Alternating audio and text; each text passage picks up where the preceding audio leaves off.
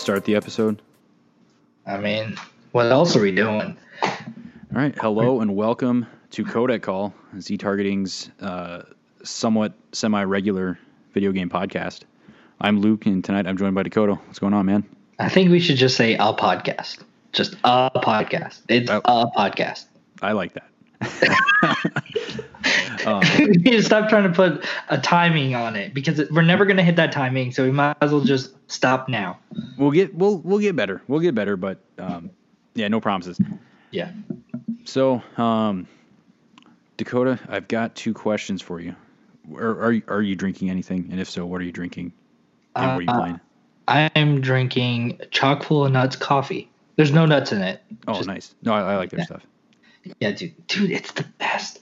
Been drinking this for like three years now. It's the best. The sad part is, is go ahead. It's nothing like crazy. It's not like Yeah. super gourmet, single origin, whatever. But like it's it's just solid. You know, Right. That I- old that's- reliable. That's why, yeah, it's, it's a good like whenever you're ready for coffee, coffee. It's like you don't have to go. I mean, well, okay, you I don't have to go anywhere for it. But if somebody wants to, then that's that's fine by me. If you want to drive to Walmart and pick some up, but uh, yeah, it's not something you're not paying an arm and a leg for it. It's just it's good coffee. It's not gourmet. It's just this is what you woke up for. Drink it. Shut up. So there's that. Um, playing. I hope you're sitting down for this. Uh, so, so I just have the image of you standing up podcasting. um, so I beat. Uh, oh shit! Uh, I beat Control. Um, nice. yeah, that I beat that uh last week, maybe. Um God dang. yeah. Okay, so that's a really good game. Really good game. It falls off in the middle though. It well, I'm not gonna say the middle. I'm gonna say it falls off at the end. Like it just gets to be a drag. You're just going around shooting everything, and like you just want to stop. Just I, I'm done. Just let me beat you and be done. But it gets really dumb because it's like checkpointing system is terrible. God awful. So like the last like boss, I'm not gonna reveal what the last boss is, don't worry. But I'm gonna tell you that the way that you battle is like I mean the way that you fight it is that you're like running around this like circle platform, right? And once you get to a certain part in the battle, it decides that you need to now jump like you need to levitate up to an upper portion of the same level and then that outside section each section will levitate. So there's three sections. You're in the center at the beginning and then the first section will levitate will like lift up so it'll be higher. It'll go up. You have to levitate up to that higher spot kill everything up there do like another little checkpointing thing, and then it'll raise up the second platform, and then the third platform, and they each go up a little bit higher. So you have to levitate from one higher up to the next one, higher up to the next one, higher up to the next one, right? Okay, I've died on the last like level of this of these like three levels. I died on the last portion of it. I just like I just couldn't kill them all. They came out of nowhere. They killed me. Whatever and it starts you all the way th- then at the very beginning of the level of the entire like scenario to where then you have to go back and you have to shoot everything in the center again and then go up to the first le- one shoot everything go up to the second one shoot everything go up to the third one. And the levitating controls like to levitate to like fly to the next place they're not very good. They're terrible actually. And because they're terrible it like going to the next level i missed it like seven times. And every time i missed it i would die and have to start the entire battle all over again. If you're gonna have that many if you're gonna have that many like sections to a battle you need to let it auto save or checkpoint itself after each one. So there's that. Um the next thing do you have anything to say about that? Um, uh, no, it's just frustrating. Like I think game design has come a long way. That checkpointing and auto saving and this kind of stuff, developers make it very user friendly for people with like real lives and stuff. So it's frustrating when we go back to the way things were on Right. instances. Thank you. Okay. So then I started um, to like calm down from that a little bit. I've started playing Rocket League, and Rocket League's great. Ro- Rocket League's great. The issue is that I think I broke my controller from it because like gripping it and like trying to go just a little bit faster by pushing in the button, the trigger just a little bit more, you end up breaking your controller. Um, so th- they still, both of them still work. Well, I have three. All three of them still work. However, I can feel like a side piece of it breaking off, which I have like. It makes me really question the Xbox controllers like quality because I I never had this issue this issue with I still use my PlayStation 3 controllers and none of them have this issue. Why am I having an issue after less than a year with one of my Xbox controllers? Like the one that I'm using, it's less than a year old. I shouldn't be having this issue. So there's that. Um, Rocket League is great though. Uh, game number three. Um, I started playing Resident Evil 2 Remake. Yep. Sorry, I don't Um, mind doing that. Yeah, uh, I beat. Well, I beat the game. I played Leon's campaign, then I played Claire's campaign. Um, I kind of have the same issues as I did with Control. Like, I, did you ever play RE2? Uh, no. I uh, the remake, uh, the original, no. The remake, I played about an hour Okay. in Leon's campaign. Well, the final boss is kind of a. Do you know about the final boss? Because I don't want to say it if you don't if you don't know it. Uh, yeah, I think you can spoil it. Okay. All right. So I'm not going to say who you fight. I'm just going to say how it goes. You fight on um, on an elevator, a really really small like lift platform elevator, and the entire time you're just trying to unload as many rounds into this boss until until the timer runs out essentially. And i don't know it's all fine and dandy but being stuck on that small platform for that long i just i don't i hate whenever games put try to put you into a smaller room. They make you do the same thing as you did all the other times except now every time that you do this it gets smaller and smaller and smaller. That's stupid. It's an awful mechanic. No game should ever do it, It- it's just dumb. I, it just annoys me. I think that's a really bad game design. You shouldn't do the same thing progressive like multiple times but your way of increasing the difficulty is by making the room or whatever you're on or in smaller each time you do it. You battle the same person over and over or the same boss over and over, but this every time that you do it, it just gets smaller and smaller. That's dumb. Yeah, So that's, that. that's cheap design. Yes. Um. So the final boss, because like you, you only fight the boss that you fight. You fight him multiple times. I'm sure you know who it is. If you don't, sorry. Um, I'm not saying who it is, but um, you fight the same boss like three times. I get guess you could say, and you don't really because it's only three times. You don't really notice that it's just getting smaller until you get to that last one and you realize, oh crap, I have no room to run now. So like every time that you try to run away, his reach because his reach is pretty far, his reach grabs you every time, and it that just it just annoys me. But overall, God, that game is gorgeous. Uh, looks really good. Um, plays really well. Um, I mean, I think that they did an amazing job updating it, but they should have reworked some of the fights. Is what I I'm gonna say. That's why I think that's what I'm sticking to. Um, so then I played that, um, and now I started last night. I started um, the Outer Worlds. Okay. I don't know how. I mean, I I got like. I I maybe played an hour of that, so I can't speak too intelligently on that.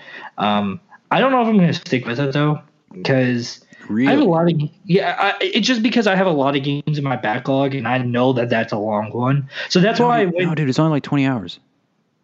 uh, timeout. Okay, no, because no. By that assumption, uh, Fallout 3 is only like 20 hours, but it's 20 hours if you only do the main quest. And we all know nobody does just the main quest, maybe some people. But Everyone I- was complaining when the game came out that it was too short. they, everybody was complaining that the main campaign was too short, not that the that the side quests were too short. Hmm. Th- Or th- that's my assumption because everybody on Giant Bomb said that it was like that. Uh, I think Brad spent like fi- uh, 80 hours on it and still hasn't beat it. Because you can you can take it a lot of ways. I mean, there's a lot of side quests. So I mean, dude, like no joke. I played an hour. My entire side quest thing is like I probably have ten side quests. No joke. I mean, granted, they all kind of like intertwine within each other, and like I have a choice to either do them one way or just say screw it and kill everybody, you know. So like it's one of those cheap side quests, but th- that's not my point. I just don't know if I want to spend the time on that or if I want to do something else on Game Pass, for instance, because that's on Game Pass. Um, I also have because I kind of want to play um, Devil May Cry. This is kind of a discussion for you and me, for the record. Um, I don't know where to go next because I wanted to play Pokemon, but Pokemon is kind of like as you find time, like you have a good ten minutes battle a couple of times. Um, so like I don't consider Pokemon to really be like one of the ones I have to beat. You if you just sit there and just grind for like an hour, it just gets so boring. So it, it, it or I don't want to say an hour, but like three hours. Like it's tough to play Pokemon for like three, four, right, hours. right, and because it's a Game Boy game, uh, well, okay, it's not a Game Boy game now, but it is still set up like a Game Boy game. It's designed for you to jump in, play a little bit, jump out, Yeah. and so I don't consider that like something that you have to like. You don't have to dedicate a lot of time to. You just need to find the time to play for ten minutes a day or something. It's not the main thing you're playing. Right. Um, but so I have Pokemon that I need to beat. A, whole bunch of games on Game Pass. I I just don't really know where to go after that. I do kind of want to play um, Devil May Cry Five. Um, Bloodstain, I'm kind of giving up on because I can't even get past the first boss. But I think it's just that I don't I don't have the controls down and because I don't have the controls down, I don't know if I like that's the reason why I'm struggling with the first boss already. But I don't know if I want to spend the time to get the controls down. You know what I mean? So there's that. Or if I should just say screw it and go straight into Red Dead 2 on the Xbox. I'd say I'd say give it some time before you replay Red Dead because it's going to be such a huge time investment. Dude, but it looks so good. And I want oh, god dang. And every time I, I think about that game so much. Like that that's a that's a serious issue. A serious issue. But yeah. That, those, those are the games I've been playing because I I've been talking for a while, so I don't want to take up. That's all that I've been playing, but I, I do need to figure out uh, a next game. Um, well, Oh oh wait, I've also been playing some Undertale, so maybe that's what I should finish first. yeah, finish that up because it's not super long. Um, did we talk about this? It's like, uh, play it. Like I recommend you got to play it through twice.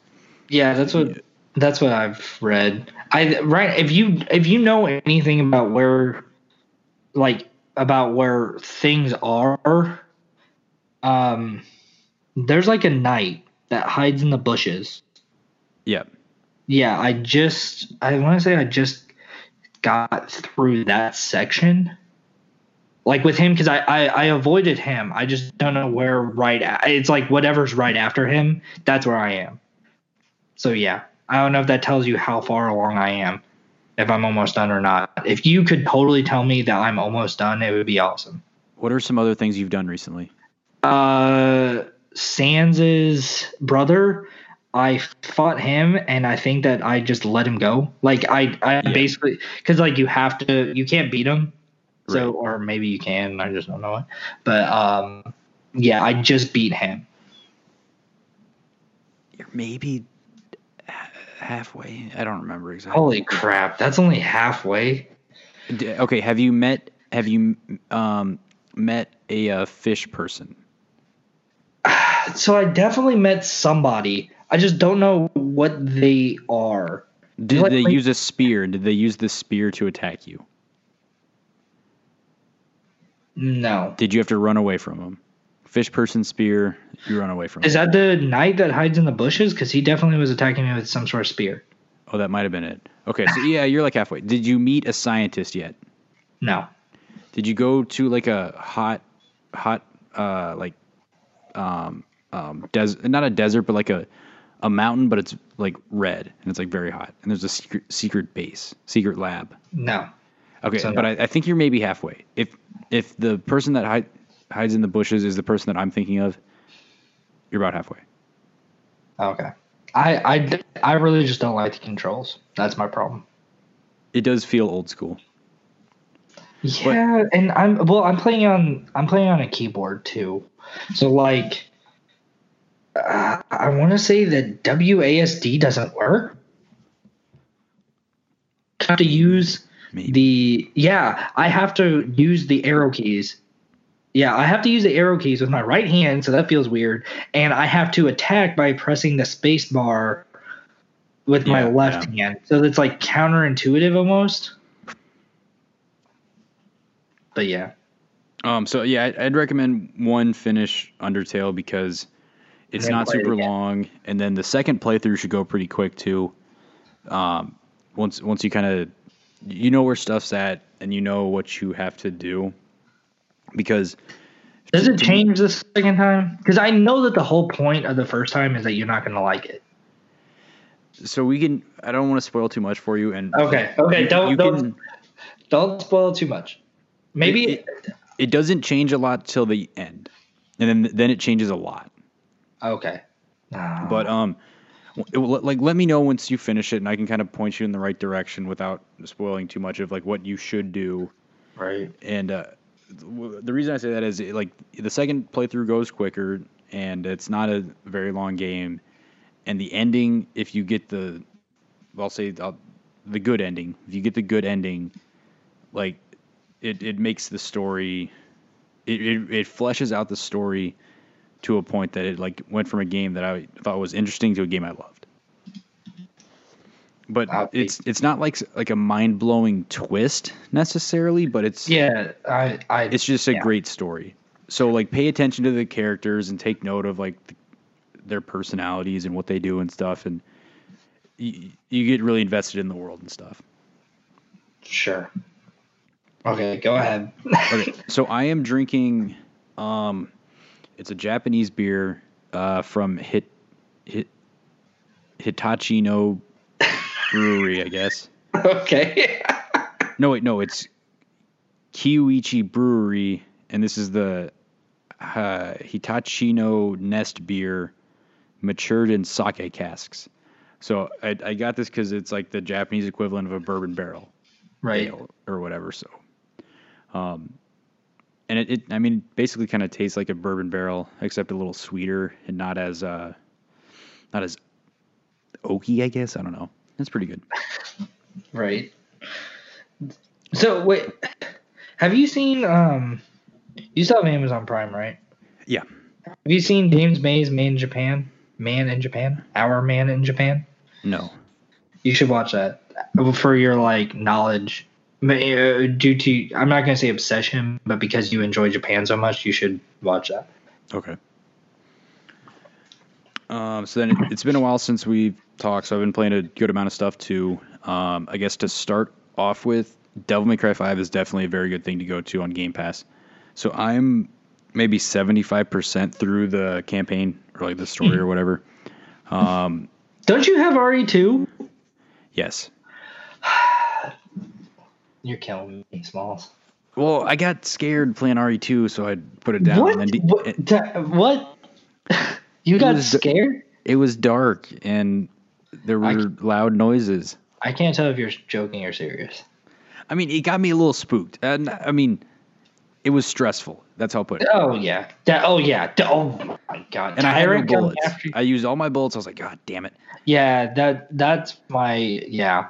Yeah. Um so there yeah. I can talk for days on that shit. It's crazy though cuz like on your second playthrough, I don't are you playing through Claire or Leon first? Curious. Leon. I definitely feel like Leon gets less, um, less ammo. Definitely feel like that because like Claire, I had no joke. I went to the last boss with over 150 handgun ammo rounds. So like, Jeez. yeah, like you definitely get a lot more with Claire, but uh, I don't know. I can I. I'm okay. I'm take. I'm now giving you advice. Um, I think you should play it because I think that we. I think that if had I played it before we did our game of the year review, I would have put Red Dead over Control. So that if that, I mean, I put Control shit. You mean RE2 over Control? I mean, yeah. What did I say? Red Dead. Red Dead. Oh my god, it's off my mind, man. Uh, yeah, I would have put Red, uh, Red Dead again. I would put RE2 over Control, and I put Control as my second number two. I would yeah. say, yeah. So I definitely, and I think that RE2 is number like four or five. So yeah, I definitely would. I would have flipped them. So that should tell you something because I was really high on Control at the beginning. Yeah. Um, now, honest to God, I want like I have zero because like there's a lot of stuff that I can do do later. I know that there's more to that game, but that final boss ruined it so much for me that I just I'm done. But whatever. Anyways, though, so I think that you should definitely give Red Dead a shot. I mean, God dang it, RE2. Now that you said it, and now that you pointed it out to me, it's like stuck in my head. I definitely think you should give RE2 a shot again. Um, I went into the first boss battle with no ammo. And I had to wait for the game to realize I had no ammo and generate ammo for me to pick up in the boss fight to beat them. It was that bad. So like I definitely feel your have felt your struggle. Just the only thing I can tell you, words of advice, grab all of the boards you can to board up the windows it may seem stupid at first, but board up every window you can. It will help out tremendously at the end because you go back through there hundreds of times. So like if you can prevent that, if you can prevent more from coming in, it helps out a lot. So definitely helps with that. Um also just kind of like this is easier said than done, but just kind of conserve your ammo. And I would definitely try to keep um try to keep your uh, the gunpowder. Try to keep those for like other things, just in case, because th- that's how you make more ammo, and you need that. Okay. You know. Okay, I'm done. I'm sorry, I went off on another tangent. I'm done. Uh, DMC five. Uh, it's a lot of fun. Uh, when they announced it, I was like, "Is this really going to be that great?" Because that style of action game just feels a little outdated these days, you know. Mm-hmm. Um, and playing it, I don't really get that impression. I mean, the negative things are are pretty small, and it's action packed. You have a lot of options, a lot of different ways you can uh, fight. Um, you can like with with Dante, you can select different styles, so you're more focused on guns or swords or uh, defensive or whatever. So like you can play it any way you want, and it it it may be a little old school in the fact that you you know how the levels are set up. I mean, it's set up like a kind of traditional old school action game where mm-hmm. it's just from one arena to the other essentially, and with some light puzzle solving. Um, but the actions or the, the action sequences are are just so crazy. There's a lot of great enemies, a lot of great bosses. The game looks amazing. The RE engine um, that was in RE2 and RE7 and everything is mm-hmm. fantastic. So it, it takes an old older style of game and updates it very well. Um, so that's another that's a good one to check out. I've been working through Valhalla on the Switch, which I've probably talked about before. It's a the cyberpunk bartending game. Yeah. So it's 2D pixel art. Um, you're a bartender in Neo San Francisco, I think is what they call it and um, you make drinks and then figure out this story of some kind of conspiracy or whatever. so I, I, think I'm like halfway through that too. Um, that, that's that's been my kind of like like Pokemon for you of just trying to get through a few conversations a day, you know, just to, to work through that. Because mm-hmm. uh, I started that on Vita, and then I got it on Switch. Um, since the Vita is dead, unfortunately, RIP. And that's just been on my backlog for a long time, so I want to finally get through it. Um, but some games that I've been like what I've been playing more hardcore the last couple weeks is um, I've been playing through Gears of War 4. Um, I never finished it when it came out, so I wanted to go back through and actually Oh, Get you to the ending. that. I got to I got to like the beginning of Act Five, which is which is the final act, right? Right. Uh, dude, eh, how long has it been? I yeah, I'm gonna take your word for. it. I got right to the end in 2016 and then just dropped it, never came back to it. And Wow. I, I always wanted to get back to it because I I played it before the Xbox One X came out, Mhm. and I mean it looks great in 4K. Um, so I'm uh, where I'm at Act Three, so I'm I'm about halfway through that now. So I'm hoping I can actually finish that up and then start working through Gears Five at some point. Um, I think people generally really liked Gears Five. I I've heard some complaints on podcasts and stuff how it's a little little contrived in some areas, but I think overall the reception is really really strong. Yeah. Um, what else? What else? Oh, I think the main thing I've been playing lately is another game that takes an old style of gameplay and updates it exceptionally well to the modern era, and that is Doom 2016. Um, really? Yeah, Oh, that's also on my backlog. Go ahead. that that is fantastic. Like if you can get that for the cheap, like it's it's on sale for like ten bucks usually when things go on sale. That game, Right. like I'm not a shooter guy, and and that game is amazing. So I tried to play it like way back in the day. I think I I think I got it shortly after it came out, um, and it it it was just too fast paced and too hectic and and everything that I just put it down right away. And um, honestly, I was so impressed by the Doom Eternal trailer at E3 that showed off just incredible environments, incredible bosses.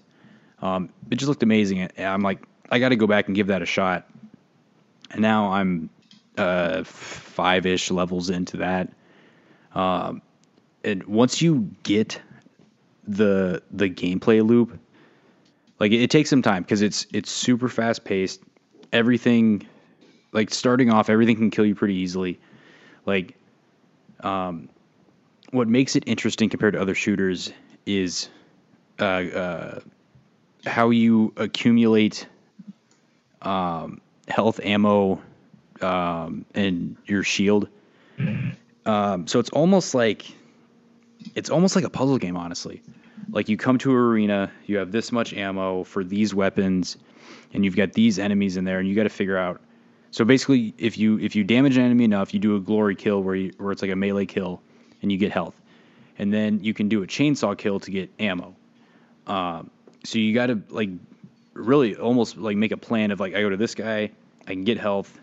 Um, there's a there's a like a mini boss style like bigger demon. I can chainsaw him, uh, get the ammo that I need for this, and then take out these guys, and then I'll glory kill those guys over there if I run out of health. And uh, it, it- it's like a, this whole whole like like the ballet of violence. You know, it's it's crazy. Like it I like that. it works so well. Like you, you, you, you have to take all these situations and plan out like what you're gonna do and like adapt on the fly and um yeah, it, it works so well and it, it it doesn't feel like other modern shooters, right?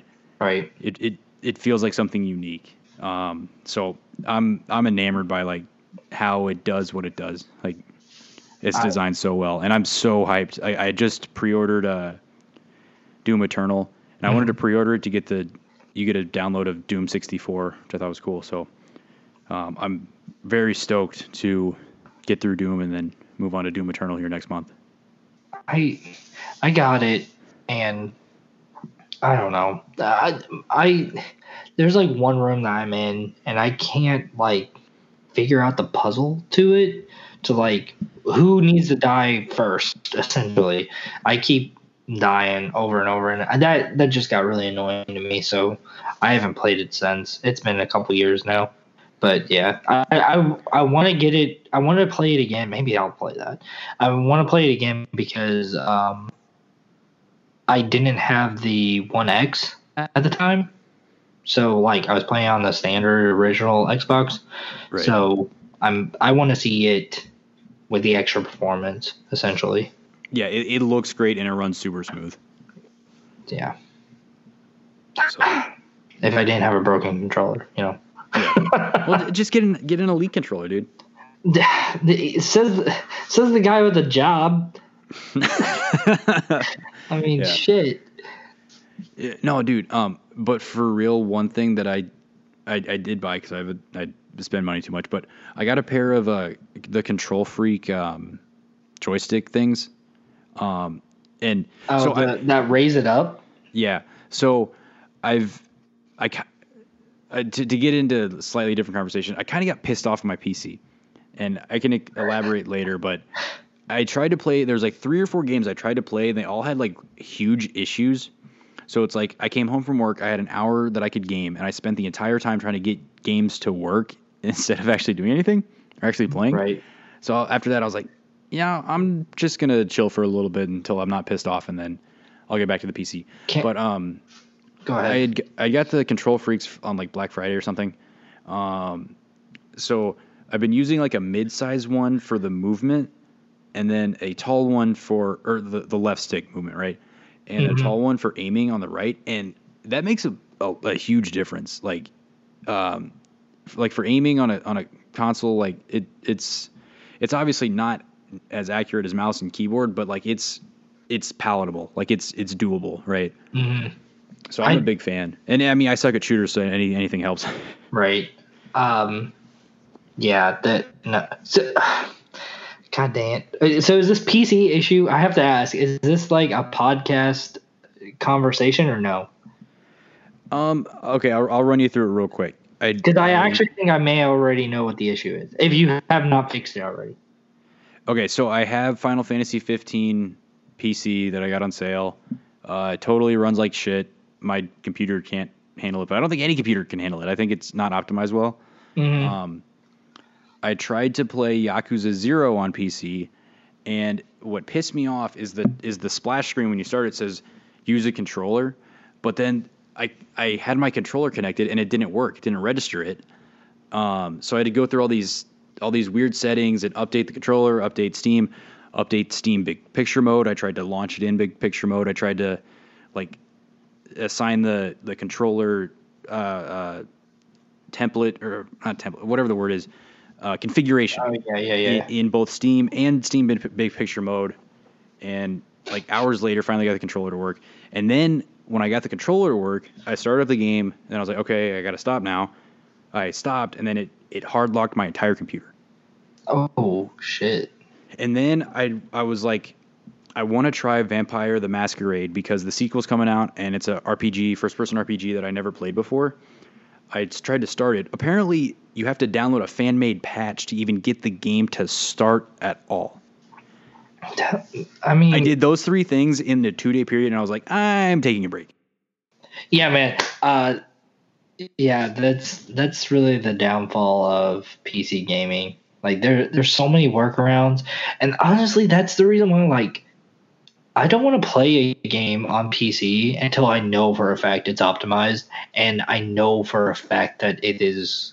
It's gonna be worth my time. You know, I, I don't want to. I would much rather play Red Dead on an Xbox One X than I would on a PC, even if the graphics are better on a PC, if I have to have a gigantic workaround, 500 different programs running. I know I'm being dramatic with the 500, but like you, in some cases, you have to have like three different programs running on the back end just to, just to optimize your PC to be able to form to perform a game that demanding. And I understand why because it's just anybody can do whatever they want. It's how they keep it cheap. Like that you you can't guarantee that everybody has an SSD.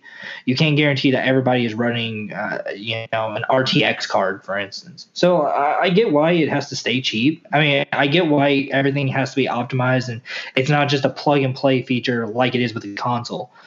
But at the same time, like it's just to me it's not worth it. The drop the drop off and and I say that as a person that loves PC games and loves computers. Like the drop the, the the difference between a PC game, even well optimized, and a console game is not that drastically different to where I would choose having a headache over trying to get my PC to run it efficiently and to the standards that I want over a console that I can just plug it. I, I just need to toss in the game and call it a day. So it, I think I should have done my research because like what happened was, you know, I I got like some gift cards for Christmas and then like I worked a weekend so I had some extra money and like mm-hmm. I, I I just picked up all this stuff from like the Steam sale that looked good and I, I should have done the research so I think like going forward before I get anything make sure that I look into how it performs because yeah um like Final Fantasy 15 I wanted to get that because the graphical options are so crazy like if I you know build a PC I want to see how far I can take it because right. you can you can do so much with the the the sliders you know yeah and then Vampire the Masquerade that's the only way to play the game is PC so that bugs the shit out of me that um, if you just buy the game, it won't work. Yeah, yeah. I don't know if that's for everybody, but I, I, mean that's all like the Steam community page is all about. Like, here's the patch to get it going. It, it's just.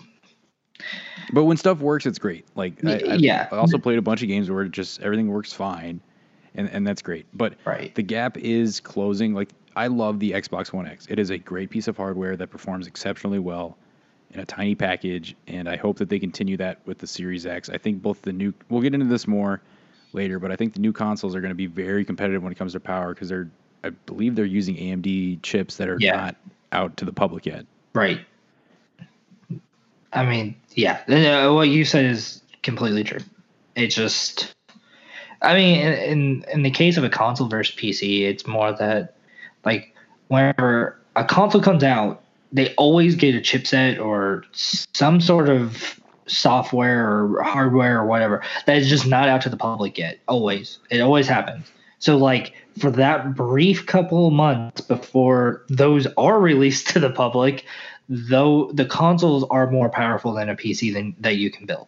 The, but the very next step like once those are released to the public and other manufacturers you know asus msi and, everybody that makes other graphics cards and modifies them to any degree once they get their hands on them and they can tweak them overclock them whatever you want that's whenever uh, the PC jumps back ahead. And because a console right. is out for so long, but PC hardware is upgraded yearly pretty much, yeah. that they they keep jumping, and then by the time the console life is over, the PC is now five, six, sometimes seven, eight generations ahead, and your a console is still stuck at, back at the beginning. And then a new console come out come out will be more powerful than a PC that you can build, and then that gets quickly lost, and then it just that's just the way it goes. But Right. Uh, at the same time, like I like you were saying, and like I said, is that worth the headache if you have to jump through to, to have it on a PC. Is having the better graphics five years later worth it if you have to jump through all those hoops that you had to do just to get a just to get a game to work for Vampire the Masquerade? Like that's it's crazy. But I mean, I, I understand why it happens, but unless I know for a fact it's optimized, it's just not worth it to me just I would much rather just toss it, toss in the CD to the console. But granted, I will say this: as a person that has an Xbox One X, um, as a person that has a PlayStation 4 Pro, like I have those consoles that can sh- that maybe not maybe not to the best ability frame rate rise frame rate wise or what have you but i feel like those the graphics on those are good enough where I don't need yeah. an RTX card to run it. Like, I, okay, I, I, don't, I don't care to be able to re- see my reflection in the water. You know, and RTX, the RTX stuff is in a, it's in a weird spot because they had to yeah. do that to get the technology moving right. and get the adoption moving, but it, really like when you think about the value of it, it's not that great. But in a few years, when a lot more games have ray tracing and yeah, and Nvidia's tech is a few gens on, like that's that's gonna, probably going to be a big selling point to build a PC. Is like you get like the the full gamut ray tracing, and I bet consoles are going to do, do like just shadows or just Right. you know one aspect of it. However, they break that down. Right. I mean, yeah, that that's if I if I had an endless amount of money, okay, not endless. If I had if I had two thousand dollars to build a PC, I would I would buy an RTX card just because I, right, right. I know what it's going to have later. Like like you said, it, it it's not worth it now, but later on, that's what you're gonna want. But I would, yeah, yeah. I I, I don't really know how else to say it other than yeah. we I can mean- move on. Yeah, like I, I for a minute there, I was like, oh my god, PC is the best. Like, and I was I was looking up all the all the all the build stuff, all the hardware stuff. yeah, And I still think it's fascinating. I still love watching YouTube videos about people building PCs. But I think I'm finally experiencing the first like headaches that Yeah. inevitably happen. And now I think I'm just at a, at a more realistic, uh, measured point where I'm like, I'm going to play stuff on console that works fine. But if it's a console game that runs like crap, maybe I'll get it for PC so I can, I can get a stable frame rate. Because a bad frame rate, you, you notice right away and it, it's a pain in the butt yeah. Oh yeah. and I'm like, maybe I'm not going to build a PC immediately, but I'm going to do that at some point because I know what I what I need to do. I know what kind of parts I want. Um, I want to I want to do that within the next few years. Right. Yeah. But I'm it- not I'm not like, oh my god, PC's the best because there there's a lot that goes into it. You gotta you gotta like solving problems. You know? Right. It yeah. It's it's um yeah, it's a headache. Once once you get it, it's eh, once you start reaching those feeling those roadblocks, that's yeah, that's whenever it just comes down to I'll just toss in a CD. I keep saying it. But it it makes it so much easier and yeah. We can Okay, move so- on. Yeah. So anyway, so getting into the news, uh, we should think of like a news segment name like uh, headlines at five or I don't know. Um, the headlines at five. What I should probably like actually watch the news and see what they call shit. The he- well, I just don't understand what's where's five coming in. 5 We're p.m. not- the night the nightly news 5 p.m. but yes, I get that, and that makes sense for the news. it doesn't make, like for the news at five, the channel news at five or, or whatever.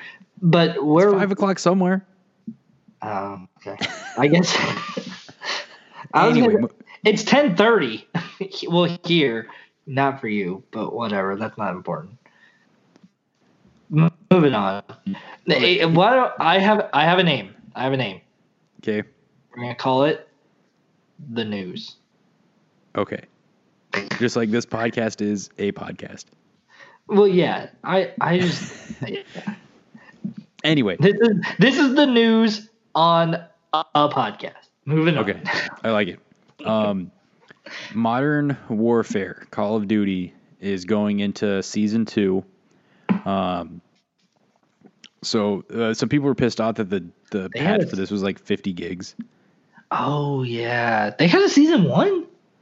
Well, I mean, all these all these like service ish games, the, uh, one season's like three four months. seriously, I I'm going to start a petition. And this petition is going to be for everybody to normalize their season. Like it makes sense for a TV show to have a season. It may and like you know when the season starts and the uh, new season begins. These are just like we're going to have 5 seasons a year. Like Apex, Apex is on like season 5 and it's been out for like a year and a half tops. See, I, I think games it's like a quarter the a quarter three months is like a typical season. That's stupid. And like you, YouTube shows, I have no idea because I swear there's YouTube shows that have been around for a year and they're on like season ten. I'm like, this makes zero I mean, sense. yeah, yeah, yeah. uh, It just, I get that. Like, I don't know. I understand that. I don't know. I, I don't know of a YouTube show that has like ten seasons, but I like I definitely know. Like one of the podcasts I listen to, I swear to God, the guy is just like, "Welcome to season five, episode three. and it's like, wait, wait, when did season one get over? And it, Maybe he's just making it up as a joke. no, uh, uh, maybe. Uh yeah. Like he definitely he takes off like a couple of weeks in between the seasons, so I know when it is. But like, there's no there's no defined like there's going to be ten episodes in in each season. It's just it's like the wild wild west, man. And this is what I'm saying. Change.org, people. I want to start a petition to have seasons normalized and well defined in our culture because this is welcome to season eight of Codec Call Z Targeting's podcast. That sounds good. yeah. Okay. It's just ah, it's stupid. It, it really annoys me. Okay, go on. Modern Warfare Battle Royale season two because apparently season one's over. Yep, and um, the trailer for season two it had some hints of battle royale at the end, allegedly. Um, I didn't get that, but apparently it hinted at it. And um, there's now a new. What's up? Did you play through it? No, that's that's another game I started. I'm like three missions in. Mm. I'm I'm digging it. You know, um, I've fallen off Call of Duty, and I, am just playing the campaign right now. I'll I'll get into multiplayer soon, hopefully. But yeah, I, campaign's been good so far. I really want to play the campaign once whenever they said that they were going back to the to Modern Warfare, they, where the single player mattered. Yeah. I yeah, because I liked I, Modern Warfare's campaign. Yeah, all gillied up. Still one of the greatest single player moments in all of games. Yeah. Fight me. I agree. Okay, good. We can still fight though. but um um, the, now there is a classified game mode. So you you you pop it up. You got um, campaign, multiplayer, co-op, and there's a a classified that you can't click on, which obviously is going to be the battle royale. Um, there was a leaked image. I believe it's called Warzone, is what they're going to call it. Um, I remember before the game came out, there were rumors that it was going to be 200 players, and that so that's what me, got me psyched. Is like right how is that going to change battle royale? I'm guessing the map is going to have to be bigger. Like, is it just going to be more like an actual war zone? Like that that could change the dynamics of battle royale pretty heavily right. by just having twice as many people. So that got me stoked. Um, so hopefully we hear about this soon. Now that season two has started, I believe. So hopefully they're working out the kinks to get this going soon. I I mean that when did that game come out? Like um Oh wait, no, I guess it was like last October, right? Or this yeah, October? last October. Last October. This is this is the most recent Call of Duty. Yeah, so oh, so uh, right, right. Last 2019 October October 2019, right? Yeah. Actually, I think it was November 2019. I, I can't remember. I only say that two he's my brother gets it every year for his birthday, and his birthday's in November, and it's like right at the time. Like I want to say that was probably November, like eighth. But that uh, whatever, it's not important. What is important is not to get back on the season thing, but you've been out less than six months and you're already on season two. But oh, whatever, it's fine moving on yeah that's that's super interesting especially considering the fact that like Modern Warfare, like I said, they they said that they were going back to a more focused campaign, and they did that. And I I haven't played it, but I know that they pro they did the missions really well. And so it's nice to see that they're focusing on a campaign and still offering a good online experience. Because that was what my issue was always with my with Call of Duty in general was somebody like myself who does not play online with I mean I play with you, but that's about it. And that's very rare already. So like I don't I want that single player experience. So that they're still offering a single player experience with the tie-in and still keeping good on the multiplayer aspect. That's good. Yeah. Moving on.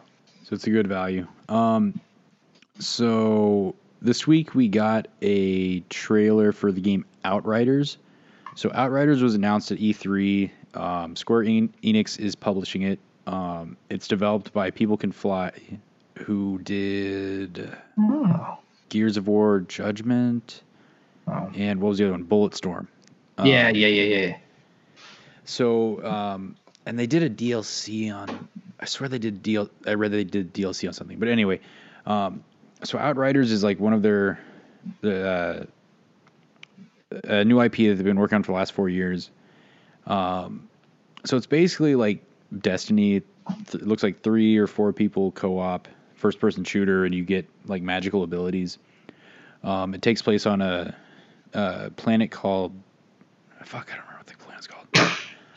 Um, but it takes place on some kind of planet somewhere else in the universe, and um, it, it kind of looks like it's more of a like sci-fi with fantasy.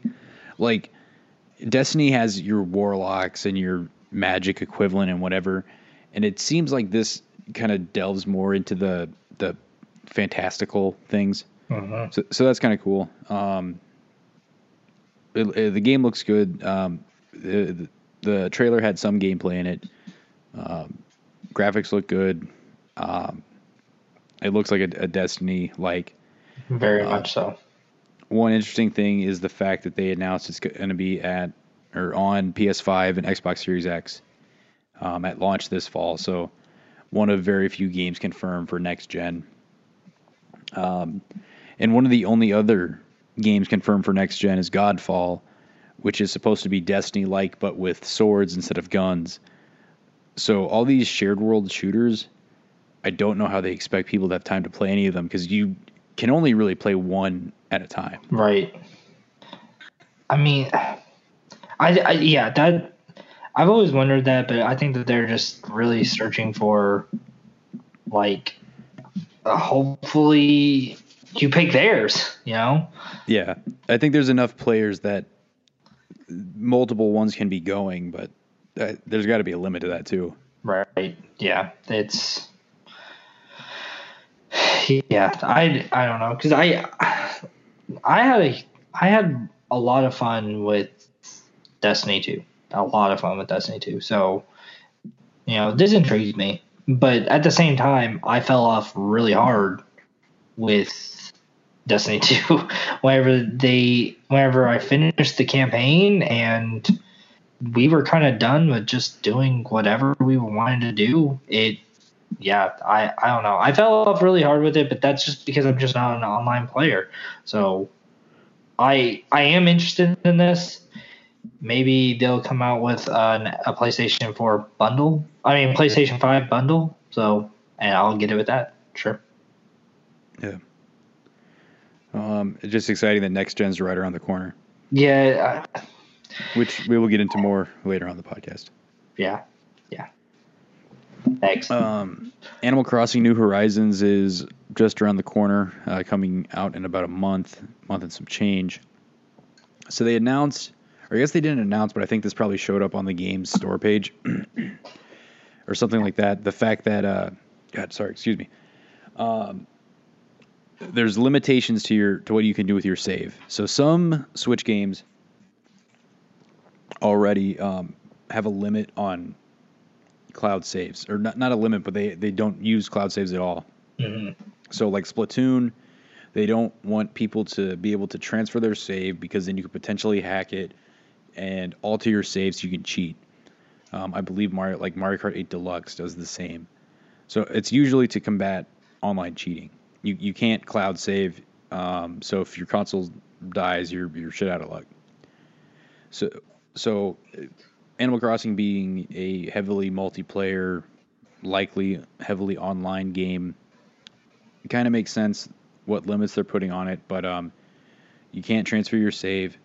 Um, you can only have a single like you, you can't transfer save even from console to console by other non-cloud means because you, you can do like system transfers.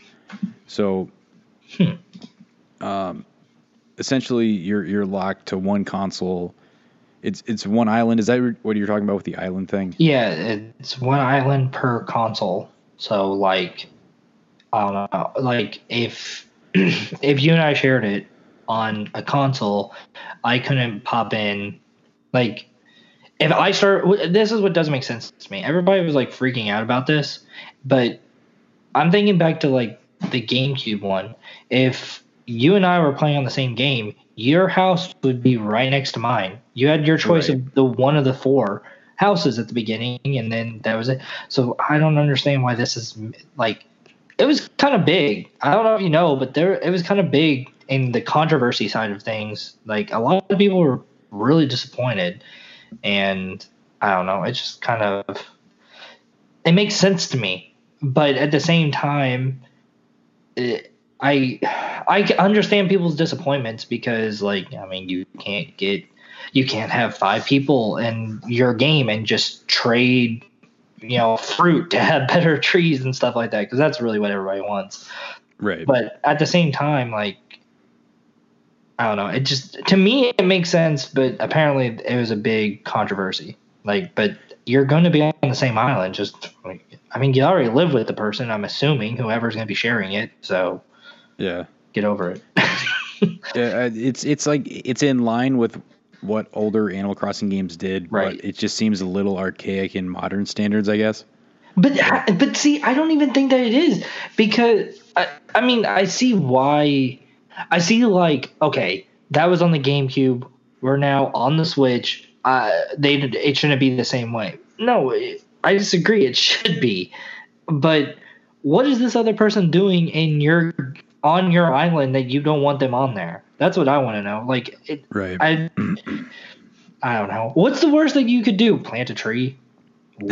I mean, who cares? Uh, I don't know. I remember thinking like I wanted my brother to be in this on the GameCube one because I'll be honest, I didn't really play. I played um, New Leaf, maybe. Yeah. yeah, yeah. I played New Leaf.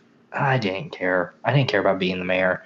Um, sorry, but um, I wanted my brother to play on the GameCube one because I wanted him to run around and pick all the damn weeds because I didn't want to do that shit. And I was like, yeah, go, go, ahead, man. Like, have your fun. Because I, me being, I know you did the same thing because I told you to do it. But like to hit the like really good stuff, the events and everything in the game, I would just move the clock forward and back. But that would cause you to have, if you moved it, you know, ten months ahead, you your town would grow a whole bunch of weeds and you would have weeds all over the place. Right. So yeah, that that's that sucked. But hey, whatever. So I don't see that. I don't see as sharing an island as that big of a deal, personally. Like, get another Switch. If that if it's that big of a deal to you, they're not that expensive, but I don't see why it would be an issue. Just my personal opinion. It'll be fine. Yeah, I'm. I mean, I'm still excited for it. I think the game looks awesome. Um, I understand why you. Did you say is this what you said was it was no cloud saves? Yes. Yeah, that okay, that, that's stupid. That's really stupid. Cuz you don't want to have to lose that. You know? Like if I if I broke my Switch, I want to be able to pull that game back and start yeah, that's that's the scary part. Yeah, that that part's stupid. That is dumb. They need to fix that. And but it's it's Nintendo. If anything though, I could see that like this is gonna sound really stupid, but I can see it being like you have an emotional tie to this island and these characters and stuff because if you lose it, you really lose it. Right. But uh, whatever. We'll see what happens. Anyway, it'll it'll be a good game. right. Next. Okay. Half Life Alyx has a confirmed release date, and it is March 23rd, of 2020. So I personally was worried that it wasn't going to make March because uh, they, they, they didn't announce this date until mid February. Um, so hopefully it hits. Hopefully it actually comes through on that date. And um, I really don't want to jinx anything. I don't want to get my own hopes up because there's a chance that there's always a chance something bad's going to happen. But I hope the game comes out soon. How, and I hope it's good. Does Valve have a history of not hitting release dates like at all? I mean, I know they don't really. I don't. Much, I, no, I don't think so. But it's just the fact that it's Half Life. I, yeah. I can't help just be worried that it's not going to come out this day. just just the fact that it's Half Life. But if it, if it does, if it does, I will be very very. happy. I, I think that'd be funny if like March 23rd comes and they're like, just kidding, we canceled it. Just because it's Half Life. I mean, it's whatever. I, I don't really care. I'll be honest. I don't really care about the whole Alyx thing because it's VR. I don't have a VR setup. I never, I probably never will have a VR setup. So, I mean, like, whatever. It's stupid. I shouldn't say that so much. It's not smart for them to, in my opinion, to not release a to only release a VR game. It should have a standalone non VR yeah. ad- addition or portion, whatever you want to say. Addition, addition, edition, whatever. Um, but yeah, they. I I don't know why they're not doing that, and because of that, I have zero interest in this. Even if it is a Half Life game. Sorry. Do you have you don't have VR anymore, do you? uh, did I tell you I got a Oh, holy shit! Look, I have a question. Question. Oculus? Yeah, I have a question. Of course you did. Why couldn't you? You know what? As a person that I consider us friends, and as a person that is a friend of somebody with an Oculus, I would say, good job.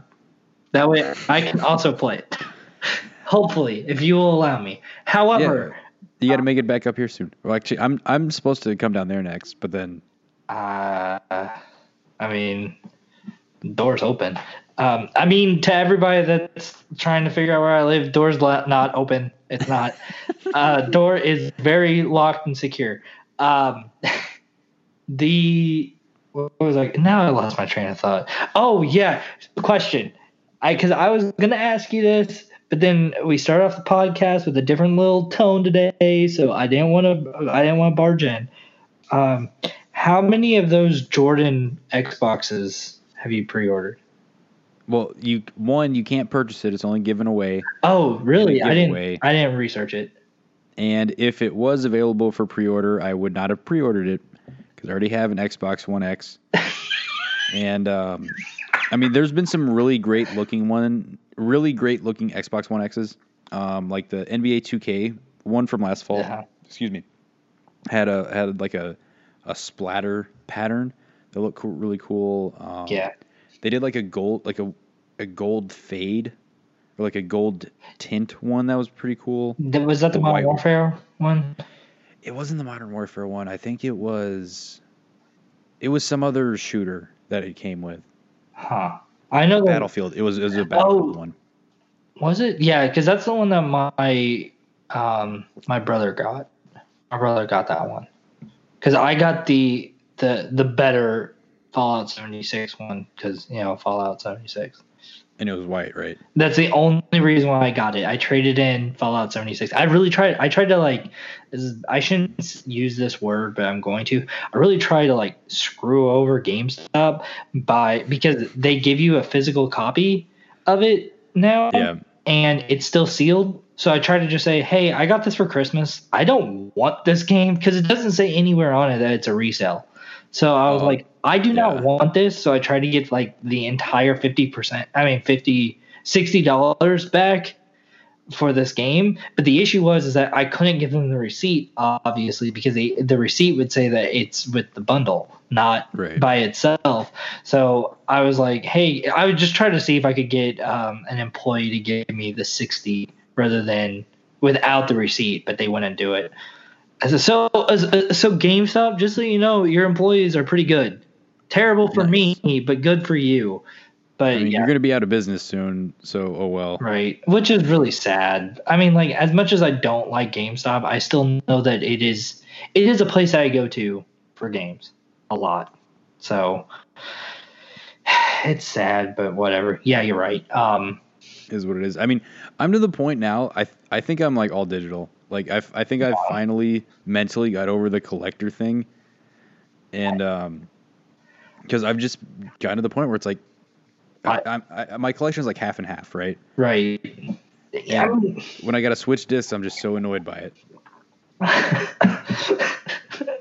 so PlayStation 5, Xbox Series X, um, we need you guys to have a game changer, like an actual disc changer within the system. Honestly, that that would be kind of sweet if like you could do that, but I understand yeah. why not. But um, yeah, I get the way you I get what you mean. At the same time, though, I don't want an all digital future. So because of that, if a game is super important to me, like Death Stranding, there's no chance in hell I was getting Death Stranding digital. No chance. Because I, I one, I wanted the box, and two, just having the box is I don't know. It's just so. I, I just like the feeling. I want to have the box. Also, I don't like spending sixty dollars for a digital copy of a game whenever I can buy the box. Also, get all the everything else with it for sixty dollars as well. If it's a digital game, it should be discounted for a digital price. It should be a digital price for like 50. And if you want the case, 60 is the way it should be, but whatever. Because it costs more to produce that case, to produce that actual disc, rather than just giving out a digital key. That costs right. nothing. It's a computer. You're not paying the computer. If you didn't know.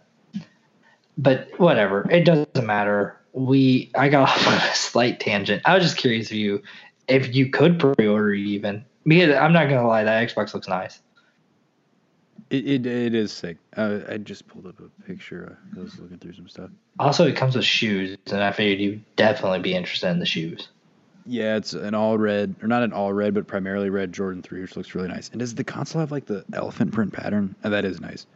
But anyway, and if, even if I if it was available for sale, I want to save that money for for next gen or for PC. Yeah, you say that now whenever it's not available. it's the best time to say it. okay, moving on.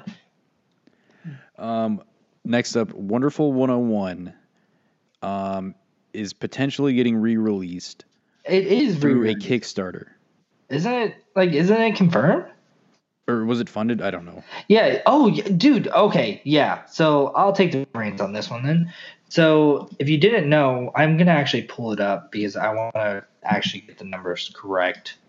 Um, so they posted this. Platinum posted it to have it remade for the Switch. Uh, the Wonderful 101 for anybody listening was a game. It was on the Wii U, made by Platinum. It was part. It was not part, but it was like a sequel to would you say that would you say this is a sequel to Viewtiful Joe? It, visually, it's a spiritual successor. Yeah, it's not a sequel, and also right. the game plays pretty differently. Right, but I'm yeah okay. S- similarly, but differently. Uh, okay, yeah, they look very much alike. Very much. They they have that same like just look about them. Um, but anyways, a Viewtiful Joe was a game on the GameCube, part of the Capcom Five. Capcom Five. Yes. Yep. Um, I couldn't remember if it was four or five. I know only four came out, but I couldn't remember if it was four or five. Um, but yeah, uh, whatever. That's not really important. Came out on the Wii U. Nothing that came out on the Wii U sold particularly well. This was a game that didn't sell particularly well, but everybody it has a huge cult following. Everybody wants it on the Switch, so uh, they they couldn't get they couldn't they didn't know if they had enough interest in the game to actually put it out for the Switch. So the way to test the water was they decided to put Kickstarter out to see how much money they could get. Their goal was just a little shy of fifty thousand dollars. Um, within like three days, I think it was. It wasn't. You know what? I'm gonna say a week just to keep myself safe. Within a week, it ended up getting like 1.5 million. They were only asking for 50,000 and it got 1.5 million dollars. Right now I am looking at it, it is up to 1.6 million dollars. Like within a couple it still has 21 days left to go and they shattered what they were going for. So that's one thing. The other thing was this is just supposed to collect interest. But for some weird reason, the craziest part is is that it is due out in April. So technically this money was supposed to go towards developing it for the Switch and for it's also coming out for the other consoles. but uh, somehow they had it already ready to go and it releases in April of 2020, not next year, 2020. Yeah, that's that's crazy. They must have made the port Yeah. and like Just were shopping it. it. around, or somebody was gonna fund it then backed out or something like that. Yeah, They must have. They basically had it ready to go. I think that that's what makes this the most interesting. Just because, yeah, you're you're absolutely right. They um, they, yeah, they they had it already done. It just they just needed to see what the interest was, and they it, shattered it. I can't believe how much it shattered it by. But the cra- I think that they added in more. Now that I'm looking at it again, I think they added in more stretch goals because like. 50,000 was the Switch version, so that was good enough for the Switch. Then um, uh, 250,000 was the Steam Steam version. 500,000 was the PlayStation 4 version. But I, I could have sworn that they hit ev- all their stretch goals like right at the beginning, like really quickly. So I think they added in because they, like I said, they're at 1.6. At 1.75, you get a remix of the soundtrack featuring a secret special guest, whoever that is. And yeah, I don't, I don't want to donate. Just figure that out. Um, and then there's two million is Luka's second mission. Our young hero is back and ready for more adventure. So I don't know. Donate if you want though. I I- just think it's cool the way that a game that because I really wanted to get it on the um the Wii U, but I didn't buy games for the Wii U. So because like a normal person, so because of that, like it's cool to see how a cult following like this can just put up that much money that quick. It I just it's kind of crazy. Like Also- honestly, I, I thought like it, it'll reach the goal. It'll get funded, but that Yeah. I didn't think it would do like a crazy amount more. And it, like you said, shattered it. and, and in such a short amount of time. That Yeah. that's the other thing. Like I said, I, I think that you have to put it like I'm pretty sure that this was up for three yeah, I want to say that this was up for 30 days. And it's a weekend and it's already shattered it. Right. Like that's that's what's great. Yeah, you- fifty thousand is is like like th- that's one thing that we need to stress. Fifty thousand dollars for this. A game costs to to even to port a game. It's gonna cost more than fifty thousand dollars. Like don't get that twisted. Fifty thousand dollars is a astronomically low amount of money for them to port a game, even to port a game. So even so because of that this this money that they put in is definitely was just like let's see what happens.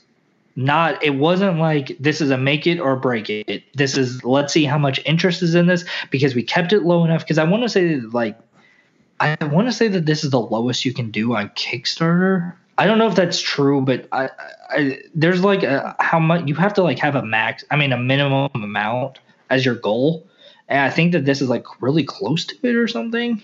I heard. I don't know if that's true or not, but this is just to just to see how much interest is in this, and there's apparently a lot of interest. Also, I wonder if I don't know if there's any way to see how many people have backed it.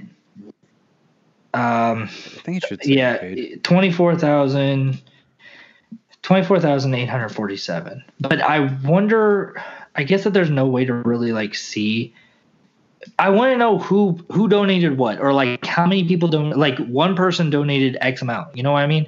I really Right. wish that there was a way to see like did one person just like uh, like Bill Gates was he just like yeah I'll throw a million dollars at this why not and that's why it does it it's this high like it, did one person just donate an absolute uh, astronomical amount of money for some weird reason because he's really interested in the wonderful 101 but that's what i want to know or if this is just single-handedly everybody just pitching in 10 20 dollars 100 dollars every couple of times to make it up to this high Right.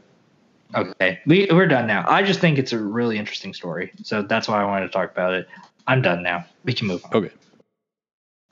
All right. So next up, um, Dan Houser is going to be leaving Rockstar. So that's I was I was pretty shocked by this. Yeah, that Um, I guess it makes sense because you hear about the stories of the tumultuous development of their their games, or, or just the amount of work that goes in.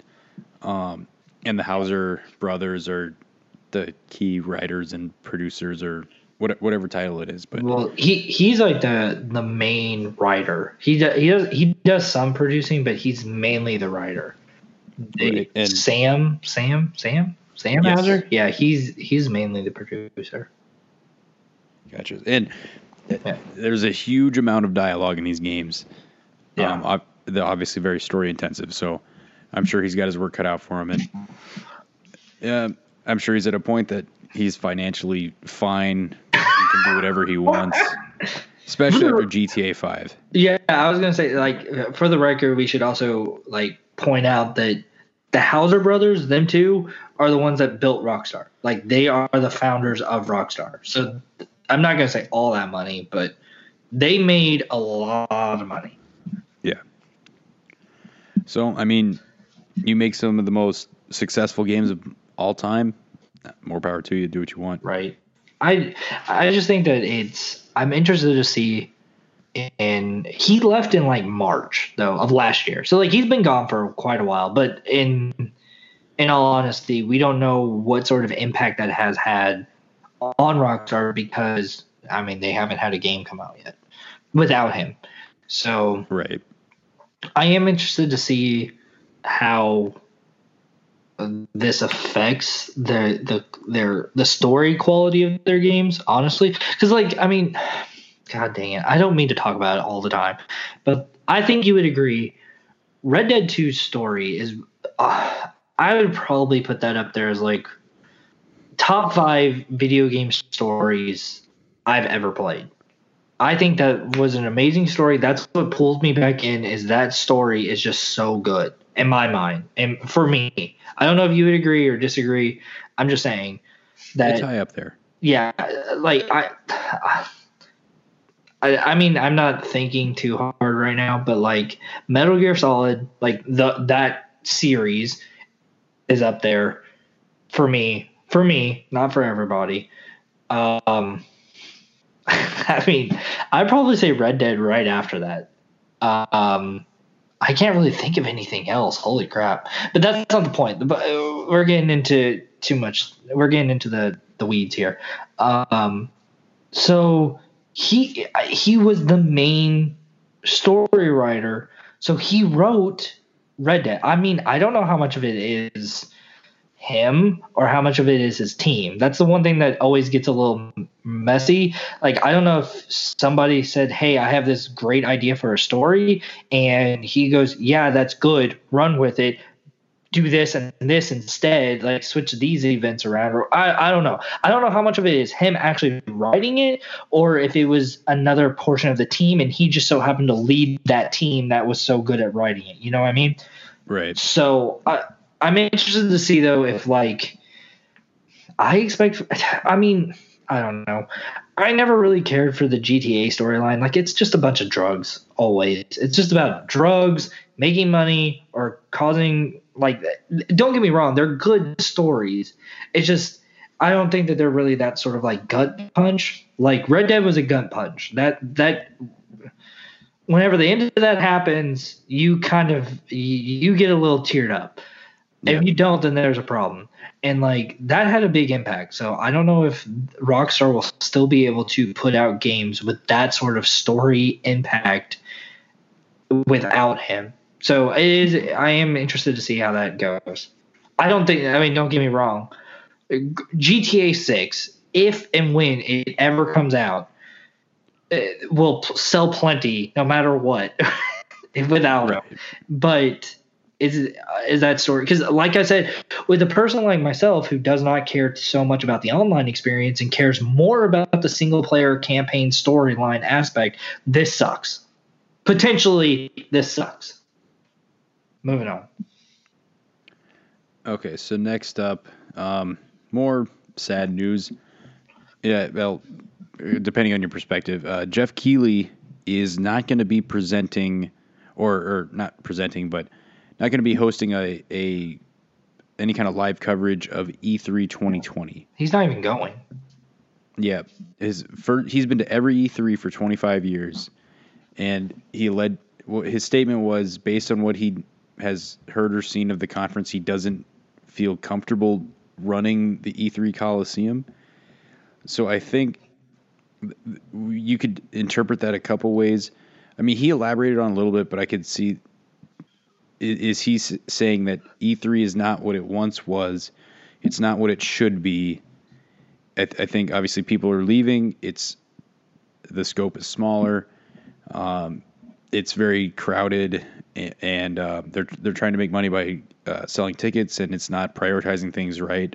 So it it, it um, the conference works or the or the convention works because everybody's been complaining about that the last two years that people buy tickets and then stand in line for four hours to play one game for ten minutes, and then they think it's not worth it, right? And go back to another line. Yeah. But what he said in his statement is he wants a, an event that's more digital and inclusive of the entire industry and fan base. And and I think he's his vision um, we saw a little bit of that at the Game Awards, which he also mentioned in the statement. Um, they had the Game Festival where you could for 2 days download these demos of games coming out in the next couple of years and everybody could try them. And I mean we th- we have the infrastructure there that instead of everybody spending probably hundreds of thousands or millions of dollars on booths, um, depending on how crazy your booth is, like just put out demos for everybody online, Right. and then everybody can get a small glimpse, you know.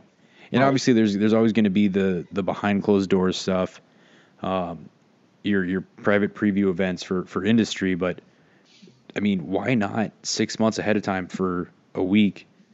G- give people these these short 15 minute, 30 minute demos of the fall's biggest games. You know, Right. that that we could be deployed to everybody. Yeah. It, And I think that's sort of what PlayStation is going for too. Is like they want to to do events all around the country to help preview their new console. Right. I.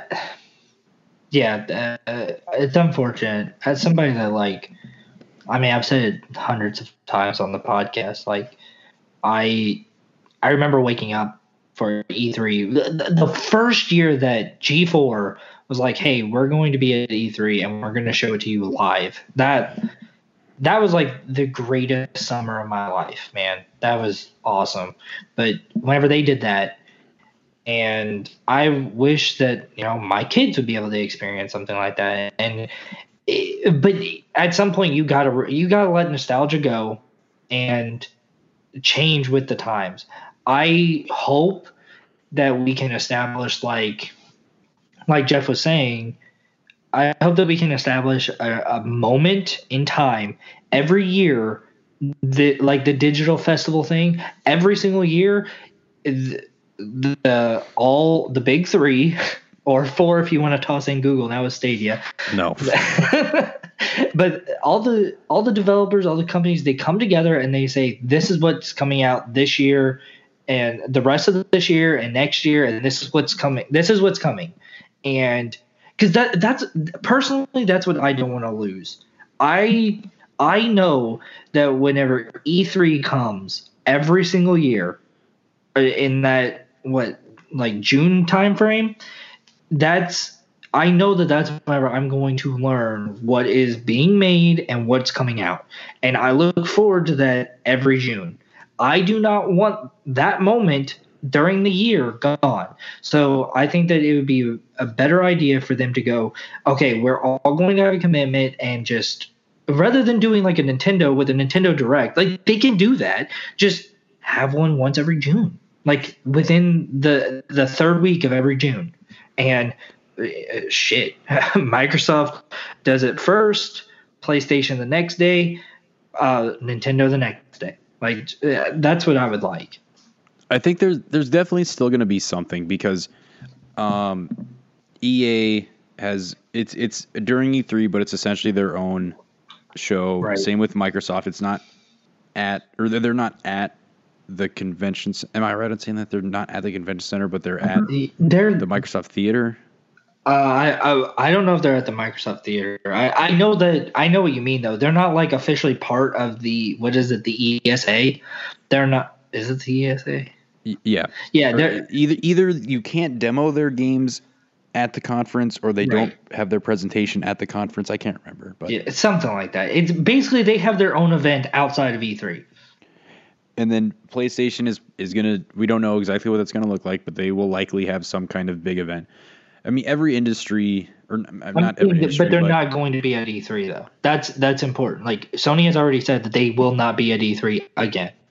Yeah, but you've got like uh, Apple always has their iPhone event in September.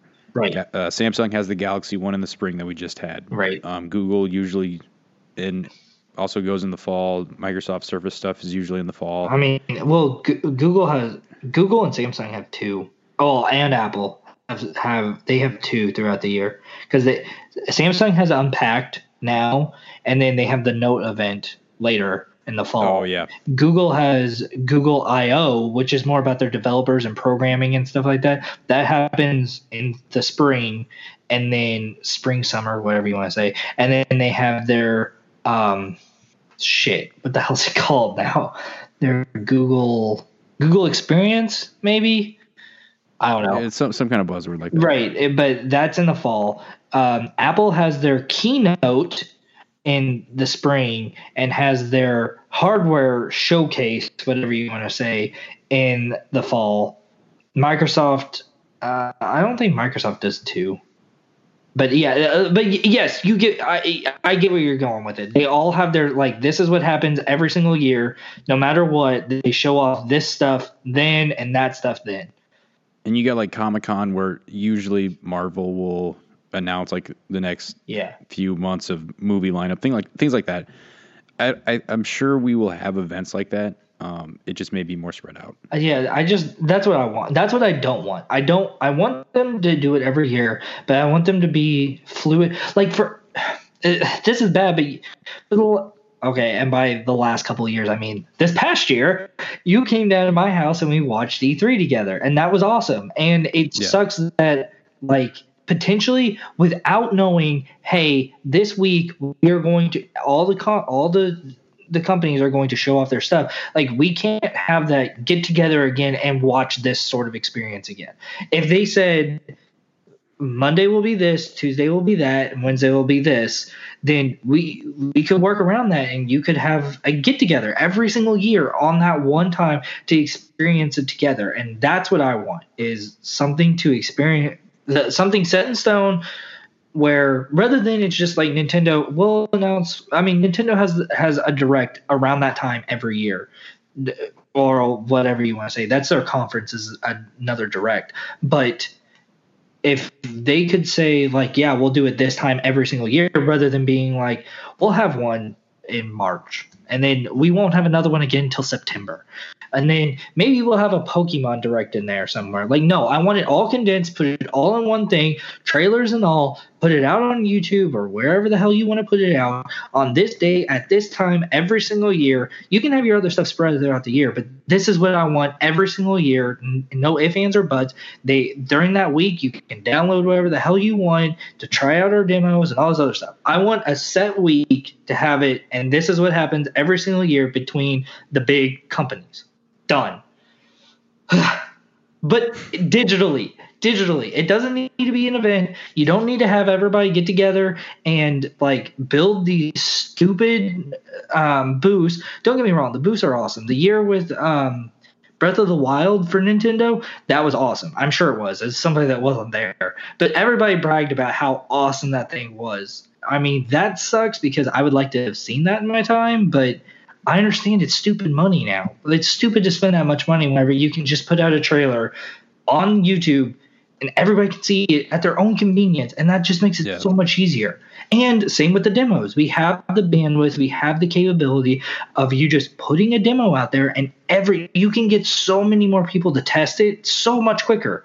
This is like a game tester is no longer a thing because you now can just do a beta if you want. I mean, don't get me wrong, there are still game testers, but to keep things secret. But yeah, it, we do have the means to not have to have this gigantic ass booth. So with that being said, Jeff Keighley skipping E3, it's super sad, but makes complete sense. And I secretly I hope that he can be like, you know what, I made the game awards and that's done that's done pretty well. Let me make a conference too. yeah, I mean, to me, this is like this means it's kind of the the funeral march Yeah. for E3. Like, the, yeah. how many more years is it going to go on? I don't know. Uh, I don't. I mean, and it it's sad too knowing that like Microsoft Microsoft bought the studio. I mean the the Microsoft uh, what is it? Microsoft something. Shit, I can't remember. Theater, Microsoft Yeah, Theater. theater, theater. They bought that theater to be there, and it sucks that like now it's like they clearly bought it for E3. Clearly, anybody that doesn't believe that, no, you're wrong. But so that part sucks. But at the same time, it's Microsoft. They they got the money. It's not that big of a deal. They can find plenty of other uses for that theater. I'm- Yeah, that's what I was going to say. There's, there's stuff they can use it for. But yeah, All right. Well, we'll see. We'll see how this E3 goes and what the future looks like. Um, but speaking of the future, oh, he, oh that segue. we get we got a segment we're going to be starting, um, and I think this is a very appropriate time going into well console wars in the fu- in the fall and uh, the streaming wars heating up uh, called Battle Royale.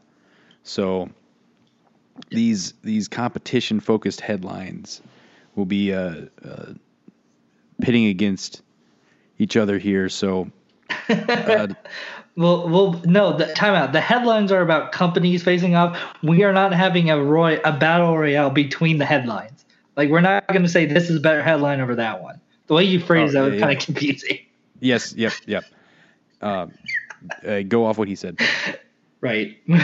Moving on. So this is our battle royale segment. I think that we should have like special music in the background. Listen, it's a work in progress, everybody. Dun dun dun. No, like I mean the whole time. Like as you're as we're talking through Oh. this, like so unless you want to sit there and just be da da da da da da da da da da it's not gonna work. Yeah, pro- probably not. Okay, first first headline. Go ahead. Okay, so N- Nvidia's GeForce Now service uh, launched what like this week or last. Um, so there's a free option that, where you can get a a one hour play session, um, or five dollars a month for I believe what six hours six hour play session play, play session. Sorry. Yeah. Um, Don't like that. so there is, I believe it's PC, uh, Android, iOS apps where it streams from an NVIDIA data center where they're running, I, I believe it's like like RTX 2080 or equivalent hardware. So stuff looks pretty good. Um, uh, this has been in beta for a few years, and um, the impressions that have been coming out since the the official launch have really just been that the performance is great. Um, now, is part of that because it's it's a lesser known service and they don't have as many people on it at the same time? Possibly, but Yeah. I mean, Stadia's had had issues in it, and that install base is not big. So, I don't think that's. Uh, I think they're both in probably the same same kind of spot. You know, Right. one's not m- much much bigger than the other. Um, so it's good to see. Well, it's, it's honestly kind of crazy to see Nvidia deliver performance when Google has one of the biggest cloud infrastructures in the world. You know, Right. probably millions and millions of dollars. Um, but exciting to see a, a service come out. What is that? Same or no? That's uh, much less, much less expensive per month Yeah. um, and it it it works. Um, it's just pulling games from your Steam library, um, so you actually don't have to rebuy the games, which that's huge. Yeah. like- that that's really good. The value proposition is is much better, so you're not rebuying all your favorite games at full price.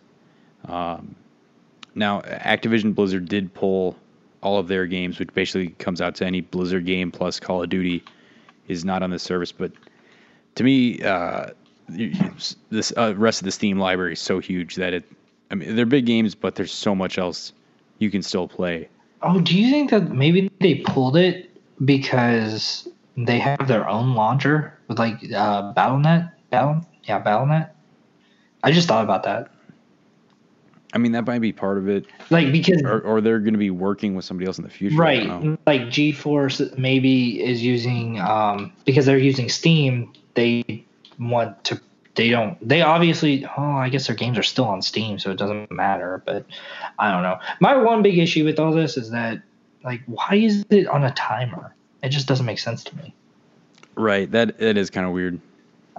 Just like just why i don't i get it i i get that you're like competing with with stadia and stuff like that but i'm maybe you can disagree well you don't have it do you yeah you canceled it yeah um i was gonna say maybe you would disagree but i don't really see stadia as competition right now like No. well, I say that as, I don't know because like there's t- their tech works. Stadia's tech works. It, it's just the games aren't there, which we'll get to later. But like GeForce now, it works just like Stadia does. But why are you putting a timer on there? It just I don't know, and it, it- I don't know. It, that, that just it it baffles me. Like NVIDIA, whoever was in your board meeting or whatever and goes, So I have this idea to stream games, but on a timer. That person needs to be fired. And whoever above that person said, Yeah, this is a good idea, needs to also be fired. So, so from that person who generally who had the idea at the beginning, and everybody up from there needs to be fired. So, there, that's that's my two. Because it's just you own the game on Steam. Like it pulls from your Steam library, so you already own the game, and it's just a way to stream the game. So, like, what? Did, why would you choose to do that? Whenever you can just put it on, like, play it on your PC. I realize that like the whole point is to like stream it to something, and like your computer's not right in front of you. But I just don't get it. Just don't. See, I think like if you're like traveling or something, and then you're using it that way, like you're you're probably not going to have a whole lot of time. See, as as an adult, like I never have six hours. I believe six hours is the limit for the five dollar a month. I never have six hours to game, so like that's not an issue. The one hour is that's that's annoying. I mean, like I I get that. I I get I I get that it's not. I get that it's not an issue for you, and I get that it's definitely not an issue for me. I I completely understand. I understand like your whole point of it's um it's mostly for like if you're traveling or something and if you're traveling you don't really have the time to play for six hours but i don't think that it's nvidia's decision to, for that like what that you're not you should a company should not dictate how much time i have to play a game in my mind and this is Yeah. what they're kind of Yeah. doing and the only reason why I can think that this is appropriate, the only reason is they're trying because obviously if you and I are playing on on their surface for an extended amount of time, more than 6 hours or even 6 hours, let's say right at the edge for 6 hours, if we are using their their server space because you're taking up server space. A cloud is not just an imaginary thing. A cloud is like it's connecting to a server.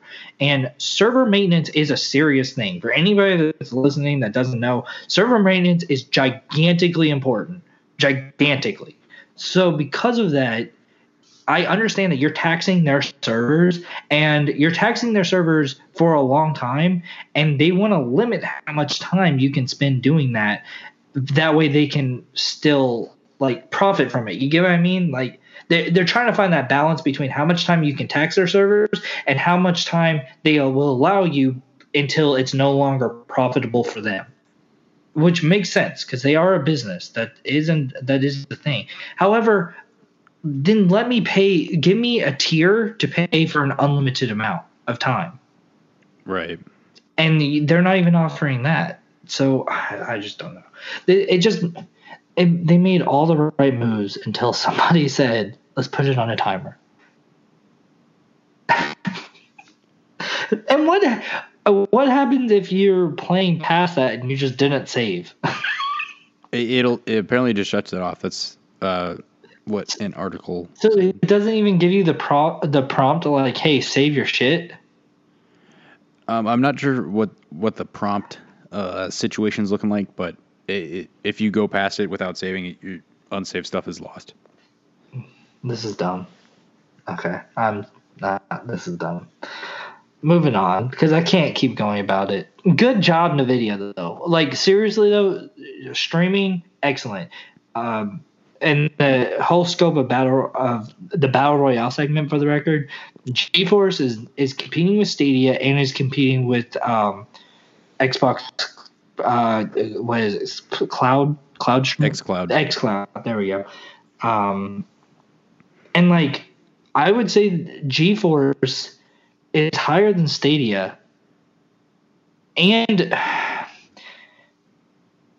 as somebody that hasn't used it, I, I don't know. I would say that they they're probably number one right now, like with quality and everything. But as soon as you toss in that stupid timer, man, you you're you're at the bottom. You're done. Stadia doesn't require a timer. Uh, Stadia. Oh, actually, that's something that. Well, we can talk about that next. But like, Stadia doesn't require a timer. Uh, um, XCloud doesn't require a timer. Like, why? I could go on about this stupid timer for days. It's very odd. Okay, move on before I get going again. okay, so um, GeForce Now's primary competition is Stadia, um, which the game library is not quite there yet. But uh, what they've said is that it's up to developers to announce games for Stadia, um, which I think does not set their platform up for success. I mean, I I agree with you, but at the same time, I get what they're. I feel like it's a cop out. Like they're saying, "Hey, it's not up to us. We are not going to announce our games," and that that that statement that statement as a whole is a correct statement. It should not be Nintendo should not be announcing. It should Nintendo should not be announcing what Platinum is doing, for instance, uh, without Platinum's consent because like obviously like right. these companies are building games that they want to keep secret even from companies that they're building the games for like nintendo like microsoft like sony but at this and the stadia is google is just offering a platform for these games to be played they are so they're they are the sonys the nintendos the microsofts and it is not their right to be saying hey these are the games coming out for stadia without the company the, the the saying we're making these games and you can say this. However, everybody okay, everybody should know that. So why are you telling us this? Like we know that. But it's also up to Nintendo, I'm sure, is going to other uh, Nintendo's not a good example. Um, Microsoft. Microsoft is going to other developers and saying, "We need you to make games for our for our console and we need you to do that at, on a regular basis or what have you uh, like within a time frame so like google is sounding like it is up to developers to create the games and announce the games whenever they want to come to stadia but in all reality google should also be pushing them to put their games on stadia and right. pushing them to announce games for stadia so it's like you're giving it's a cop out by saying you're you're giving the the correct answer, but your your correct answer does not change the fact that there's no games on Stadia. This it has nothing. It is not answering the question of why are there no games on Stadia. And they should be focused on making a platform that people want to develop for. Right. So you shouldn't um, just say, "Oh, hey, we made this," and then you know put your hands in the air and say, right. "That's it, we're done." Um, now you guys carry the rest of it, which is that's what this sounds like to me, honestly. Right. And I'm sure that's not entirely how they meant it to sound, but uh, that that's the case, I think. Um, so they need to do their part to make sure they have a platform that people want to play on and people want to bring their games to. Right. And and I uh, I don't well, um, one thing that I wanted to add to this um, is that I because it's not on our list, but it deals with Stadia is that they're um, they're free version is coming out soon. Their free tier is coming out soon, which Yeah, and that I can't remember when. I want to say it's next month, March.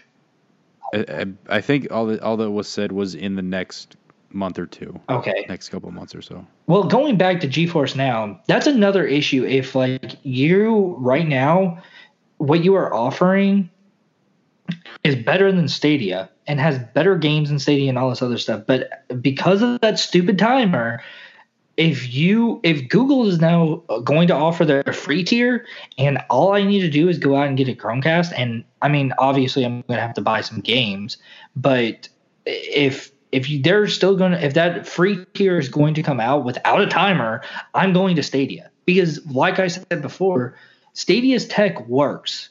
There's just no games. That's the issue. GeForce Now, stupid timer, has games, but you have to pay for it. And if you don't pay for it, you only get an hour.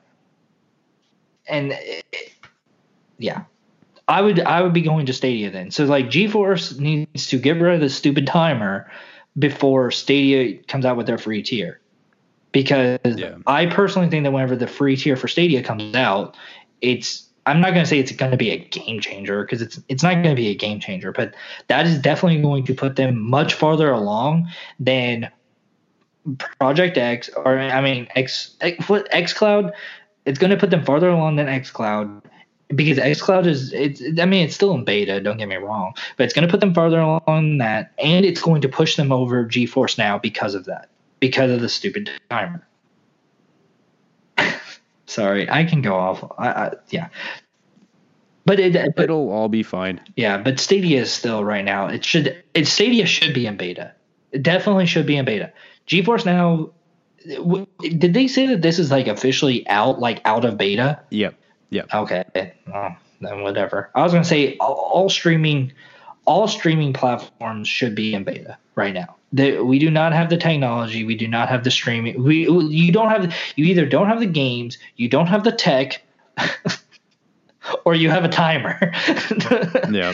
If you have one of those three, you should still be in beta. Because like I mean, XCloud works. You and I are in the beta. I don't know when the last time was that you used it, but I mean, I used it a couple months ago. It it worked fine, but it's only on the phone. That's the problem.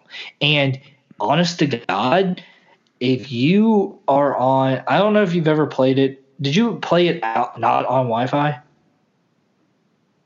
Uh, no, because um, I I played it on Wi-Fi at my girlfriend's place and it was okay, and then played it at my place and it was slightly more okay, and I was like, I don't want to. It's probably pretty bad No, uh, no it, I, off Wi-Fi. Oh yeah, yeah, yeah, yeah. Oh yeah. Oh dude, off Wi-Fi is terrible. Which like Until we get 5G everywhere, it's going to be the case. right, right. And I'm and because of that, like we do not have the infrastructure for you to be able to push streaming.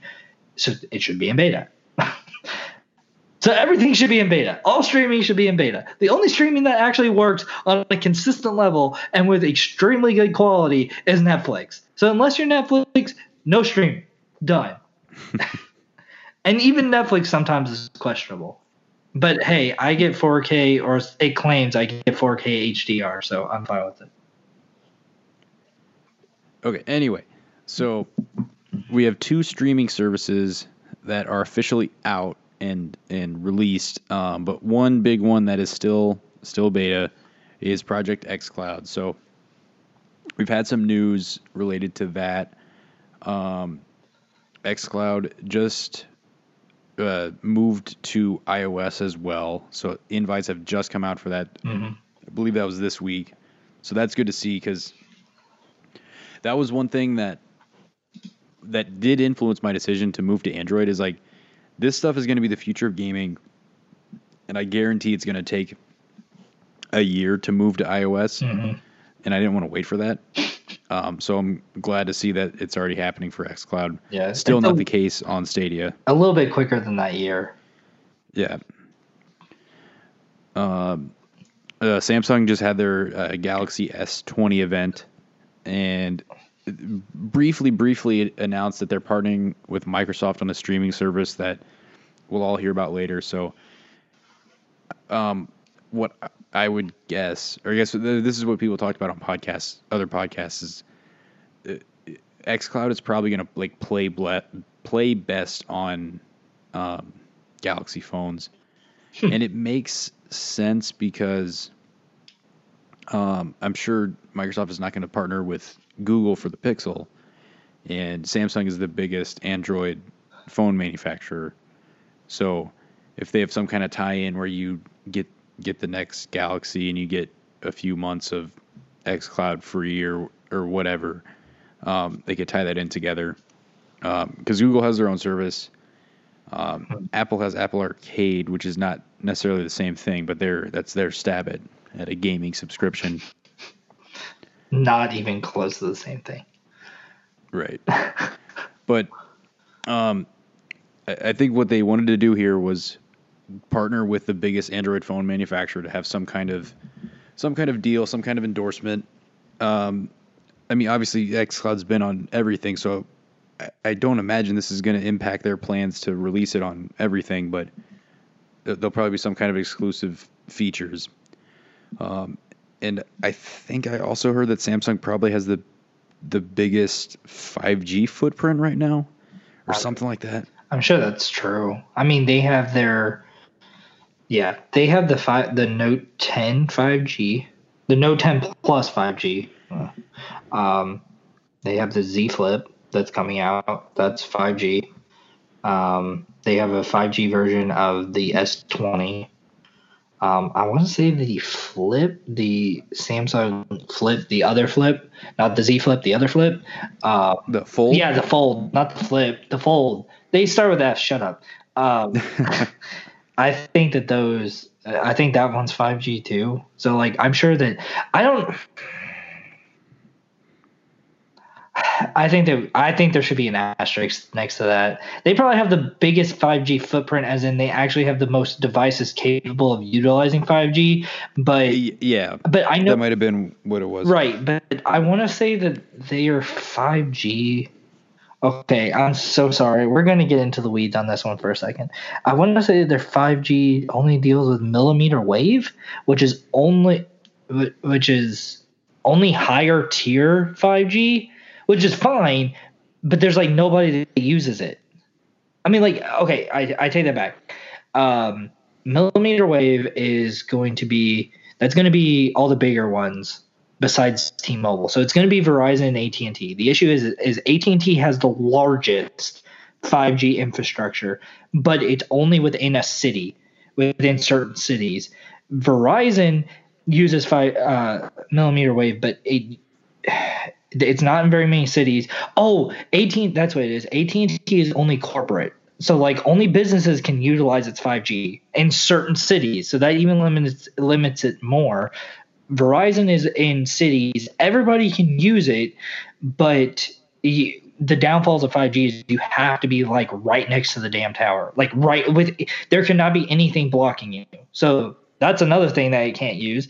And then um which don't get me wrong, it's gonna it's gonna be developed, but then T-Mobile is T-Mobile does not do millimeter wave. However, that is for everybody across the country, and you do not have to be next to a tower. So it's but it's not millimeter millimeter wave to where then even that 5G, the 5G and the Samsung phones can't utilize it. It's all extremely complicated. I got into a big 5G thing at one point. I'm I'm gonna take your word on all that. I j- yeah, but I, that's the reason why I was gonna say I feel like it should be an asterisk because yeah, you have the most phones. I'm sure that's exactly what they were saying, but the coverage is not there for you. But again, they they want to get Microsoft wants to get themselves into a position where yeah, once 5G is more prevalent, they have a partnership with this manufacturer right. of 5G devices, which is going to make their service super useful. Right. I mean, yeah, that and and it's a good partnership. I find it. I mean, yeah, it, it's a it's a really good partnership. Yeah, and it's exciting. But what? Yeah, it, it, I just think it's exciting to see this stuff become more real because, like, six months um, six months ago, like we didn't know how this stuff was going to shake out. Right. I mean, yeah, and eh, the, I think that personally, the one thing that bothers me about this is that like they went with. I'm glad that they went with Samsung. I feel like Samsung is like getting a little too big for their britches. just because, like, okay, they have the the Z Flip, they have the S20, they have the S20 Plus, which is the bigger version of it. They have an S20 Ultra, with the bigger one. They had they still have the Note coming out this year. The Note's been broken down to the the Note 10, the Note 10 and the Note 10 Plus and then the Note 10 Plus 5G. So like that's three versions of the same damn phone. And like I I don't know. I feel like they're making a lot of the same versions of like I don't know. They're their differences in the same phone are so marginal that it's just right. uh, it's and I feel like like uh, Apple is like, hey, what what phone do you have? An Apple, an Apple phone. Well, that, that's like two. You, you either have an iPhone 10 or well, in this case 11, whatever, or you have the the Pro, or you have the non-Pro is really all that it is. Like they, they have different changes in screen size and stuff like that. But like Samsung every single year is coming out with like eight different variations of a phone. Right. And it's but what and uh, so in my mind I wish that they didn't necessarily partner with Samsung. It's still a good thing for Samsung. I think that it would have just been better going with some other company. But I understand why they picked Samsung.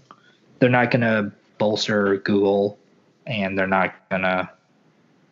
They're definitely not partnering with Apple. right. Right. I'm sorry. I you got me going on phones. Moving on. Phil Spencer. Anyway.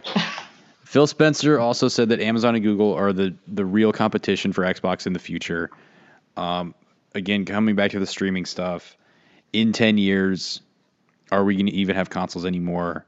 And at that point, if that's if that's the way the industry goes, whoever has the biggest data in- infrastructure is going to come out. Maybe not necessarily come out on top, but going to be positioned to to be successful, right? Right. I mean, you got to have other factors going for you, but you got to have good infrastructure to make everything work. Right. I, yeah, that's. I, that, I mean, it's funny he said that after how the Stadia launch has gone but they could always turn it around. I mean,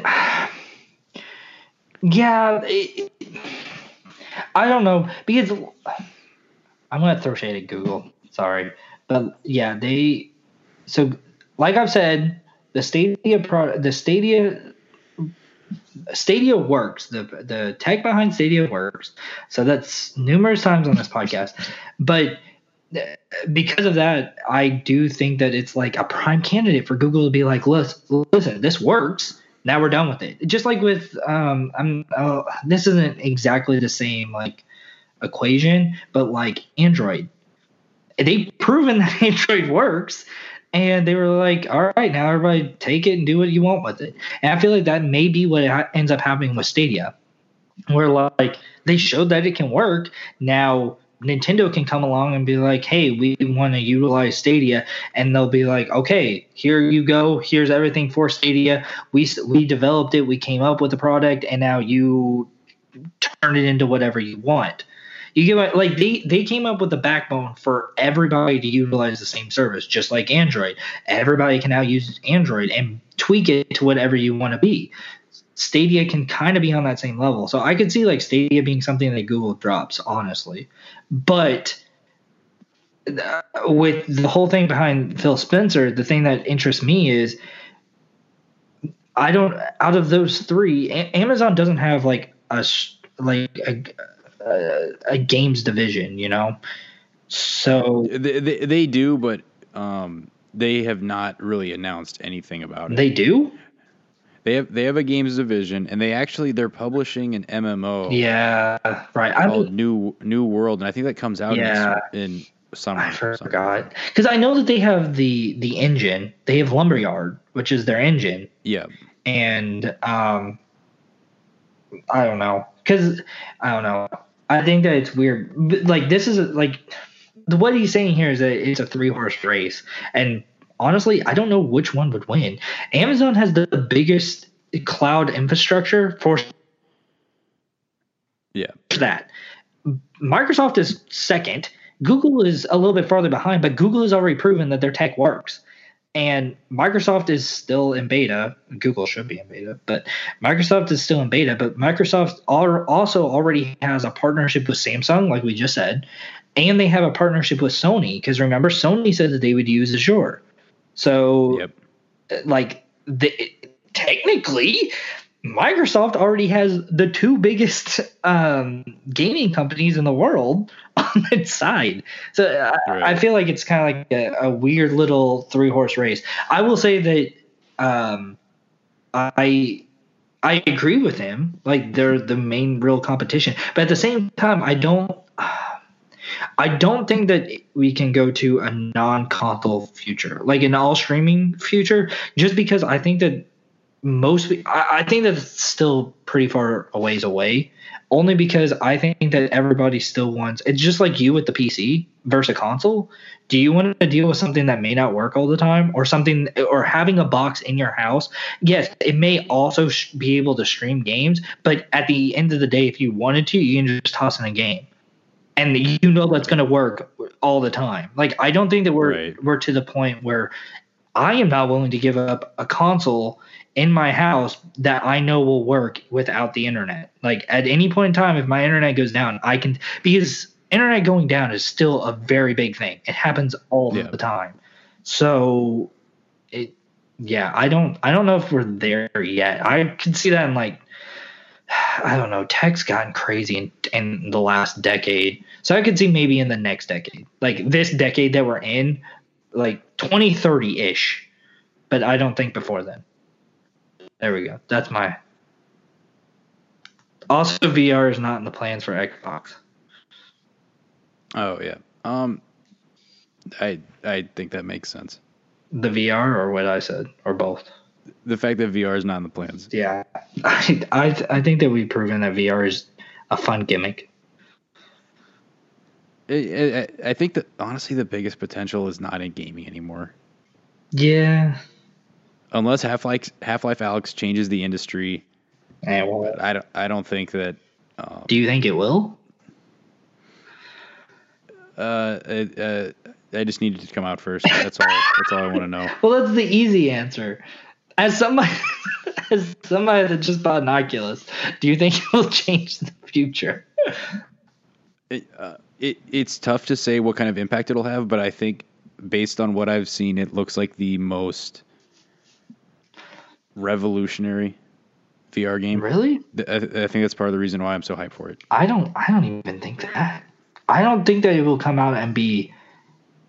I don't know. I I don't think it will, but that's me. I think that the I think that we've already seen the biggest. Um. The. The biggest land change, the most influential game, the game that proven that VR can work. I think we've already seen it. What Beat Saber or what? No, honestly, you're gonna laugh at me. I think maybe Astrobot, only because yeah, like the that's what yeah yeah the, the the way that they took it like you can you can play a normal game in VR, and I think that everybody just thinks that it's VR. It can't be a normal game, but that's just not the way that it should be in my mind. But I I think that VR should be another way to experience a normal game, not a game that you can experience a different way. You know what I mean? Right. Uh, unless it's something so revolutionary that it can only happen in VR. I don't think that I do not think that it would be possible. Like if you if I could have goggles on and uh, only because I saw this in Alyx, but if I could have a VR headset on and pick up a gun and like load and unload the the the gun and shoot it just like a normal gun and whatever while I'm playing the game, that's whenever it would change things. It is impossible. I do not think that it is possible to do that without having some sort of more immersion and more um, peripherals. So, and I think that everything has to be connected in order for you to be truly immersed in it. And I don't think that that's possible today where you're still going to have a controller of some type. There. Yeah, yeah, that's fair. okay. Moving on. Next one. Uh, what is next? Um, Switch. Switch has most likely outsold the Xbox One. Now, Microsoft has not given us hard numbers uh, for a while, um, but what the general consensus has been is that basically PS4 is outselling it two to one. Um, I believe it was a year, 18 months ago, or two years ago. Um, EA basically kind of spilled the beans that at that time we had what maybe I can't remember the exact numbers, but they basically said the, the the home console market is this big, and it basically showed that PS4 was like we knew PS4 numbers. They said the home console market is this big for this generation. Basically, just showed that uh, Xbox One was half of PS4 sales.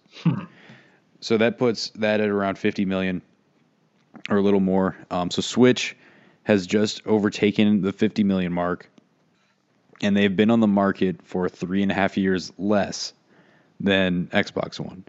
So Switch is selling very well. That's crazy. That that is like truly crazy.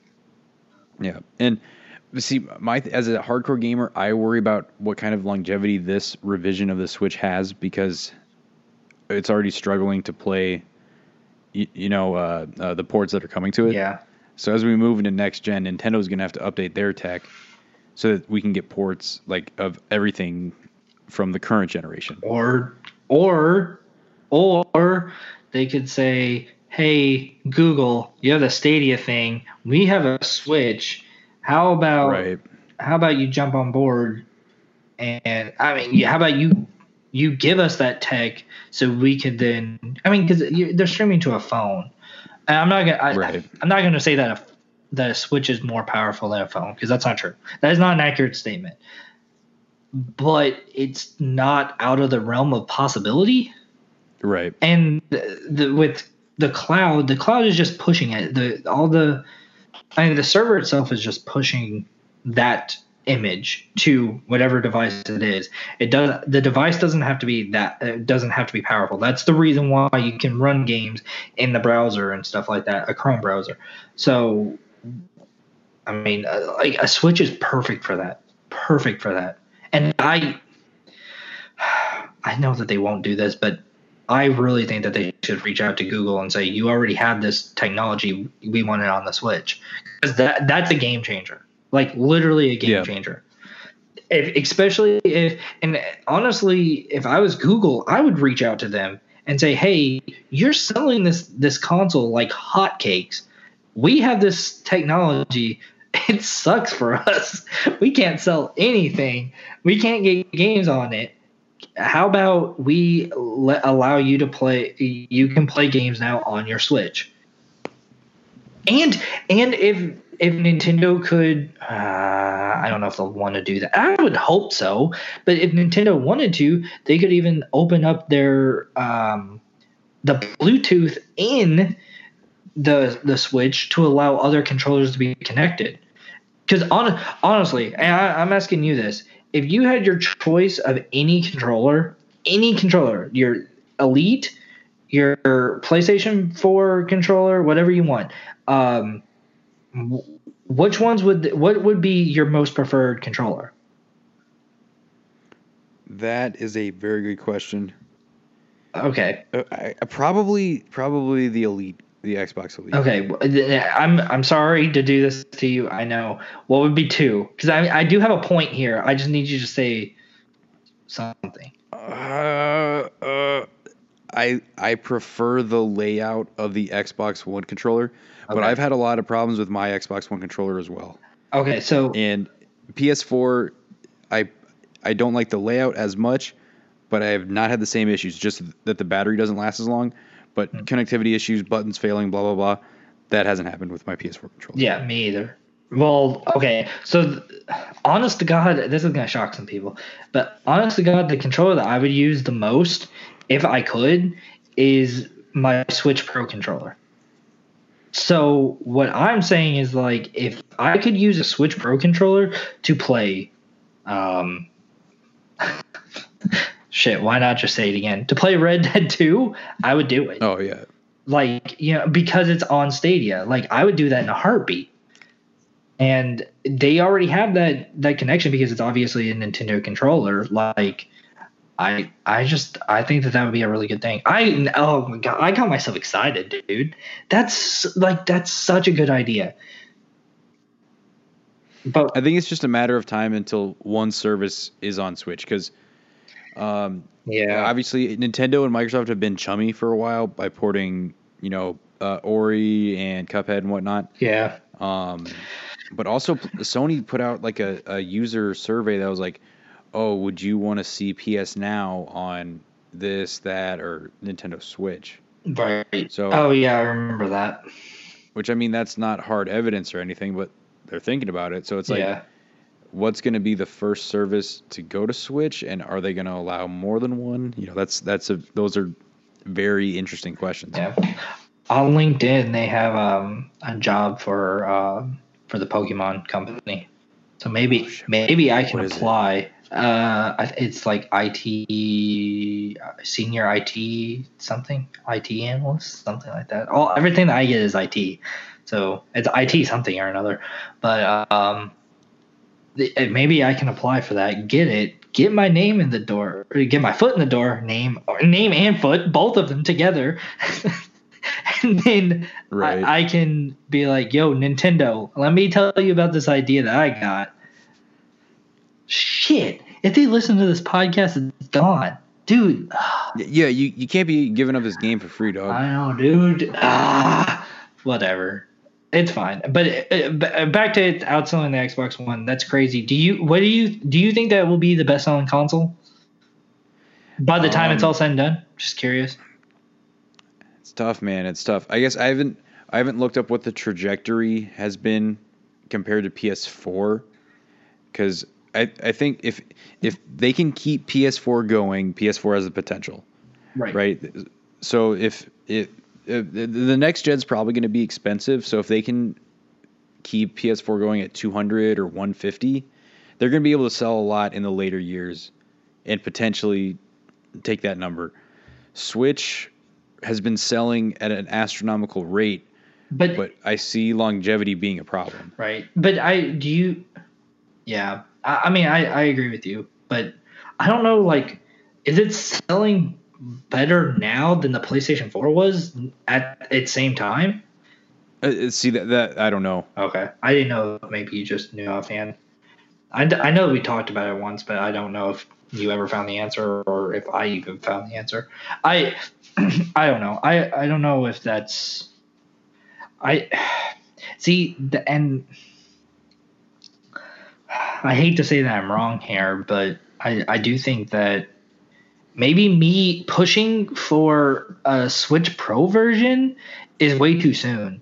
Like it, it's always been talked about. A Switch Pro version has always been talked about for a while now. But when did- the the PlayStation 4 Pro didn't come out until the PlayStation 4 was out for what two three years three years Th- three years. yeah. So like if they We're pushing three now. for the uh, Switch. Yeah. Yeah, I, that's what I'm saying. Like, if they did it, if they did it last year, that's way too soon. But I mean, we're getting there now, and they said don't expect it this year. But I mean, honestly, If not this year, it needs to be next year. Yeah. like it needs to be after. Yes. like right after next but comes out. I personally think that that's the reason why the PlayStation 4 is selling so well is because of that half step console. That and Yeah. and I think that that just caused. I bought another one. I bought two PlayStation 4s for cry- holy. Right. What the hell is wrong with me? I also have two Xbox Ones in my house right now, but I only have one PlayStation 4 though. But um, yeah, that I think that that other uh, half step switch would it's going would allow everybody because I'm buying it. If the, if you told me right now that there was a Switch Pro out, and I say this is the person that has a job, I'd pre-order it, guaranteed, guaranteed. I have no idea how I'd pay for it, but I would I would open up another credit card for it. Sell plasma. That, that's only like what ten cents. I mean, uh, ten dollars. I think plasma. I think you get fi- I think you get fifty bucks a time I hate needle. or 20, 25. Anyway, it doesn't matter. Maybe how much are kid? How much are kidneys going for? I haven't I haven't looked on the black market. Okay, I'll I'll look later. I'll let you know. I did I did think. Do you remember like how somebody was selling their toe once? No, what? Yeah, somebody's. No, no, okay, we're moving past that. I do know that that one dude sold his forehead. Do you remember that? Like he sold his forehead As ad Yeah, space. yeah, as ad space. Which was like I would do that, dude. Totally, uh, totally. That's gonna that's gonna really hurt your chance of getting a job. Well, uh, d- that's why I'm gonna make sure that they're paying me enough to not have to worry about getting another job. Oh yeah. No, I don't think I could deal with a with a, a tattoo on my forehead. I can barely deal with the tattoo on my arm, like meaning the pain of it, and that's on my arm because I'm just such a I'm just so terrified of needles. It's a problem. Moving on though. Okay, so the, there was a a survey that went out at GDC. I think it was Uh, we haven't had GDC yet. not GDC, something else. Crap. I and of course the link doesn't work that I had. There was a there was a um there's a survey that went out somewhere somewhere and uh developers did a vote on what their and it, it had a whole bunch of stuff. But one of the questions was I can't remember exactly how it was worded, but it was what excites you the most about the future. And on there, it was PlayStation 5 and Xbox One. I mean, X, and Xbox Project X. Yeah, duh. Um, and it was only like, I think 50% said that they are most interested in the PlayStation 5. Oh, and I want to say that Xbox Project X was only at 40%. So what this is saying is that uh, these numbers mean absolutely nothing, but it's saying that developers are, developers are more interested in the PlayStation 5 tech than they are in the Xbox Project X tech. That's all that means. Um, it's kind of an interesting thing though. Just I don't know I don't know if they're saying this because like the PlayStation 5 is easier to program for because like that that matters. Nobody wanted to program for the PlayStation 3 because the um the uh Cell processor. yeah, that's what it was. I was like, I know there's a cell in there. Yeah, the cell processor was just so hard to code for that nobody wanted to do it. Nobody was, and I wonder if the PlayStation 5 is the same way, where like, I mean, well, the project Xbox Project X is the same way. Where just developers don't really want to code for it because I don't know how the xCloud is going to be integrated, or even if it's going to be integrated at all. But I'm sure that having that integration in there is going to change the code for it in some aspect. So I I wonder if that has anything to do with it. I don't. It's just interesting to know that developers are already siding with the PlayStation 5, even though we own we barely know specs. I mean, I'm sure that they know more than us, but yeah, It's it's tough to say because it's I mean it's everything sounds like the Xbox Series X will be easy to develop for because the all the backwards compatible or most of the backwards compatible stuff games from 360 and original Xbox are supposed to carry over. right.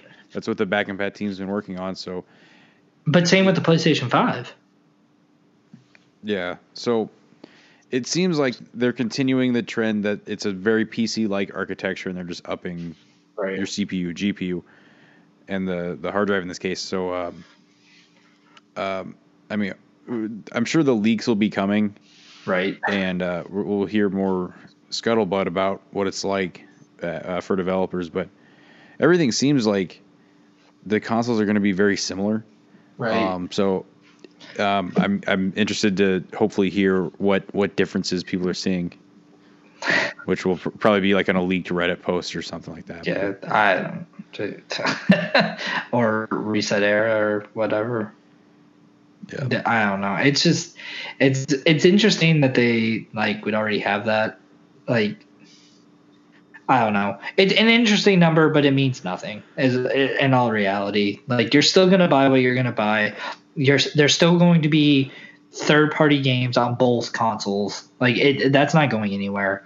It's Right. it, basically, and at this point, unfortunate as unfortunate as it is, you're really only choosing the the your console choice is only like gated by what first party games do you want to play. If you want to play Uncharted, The Last of Us, Ratchet and Clank, I'm losing track of other Sony first party games.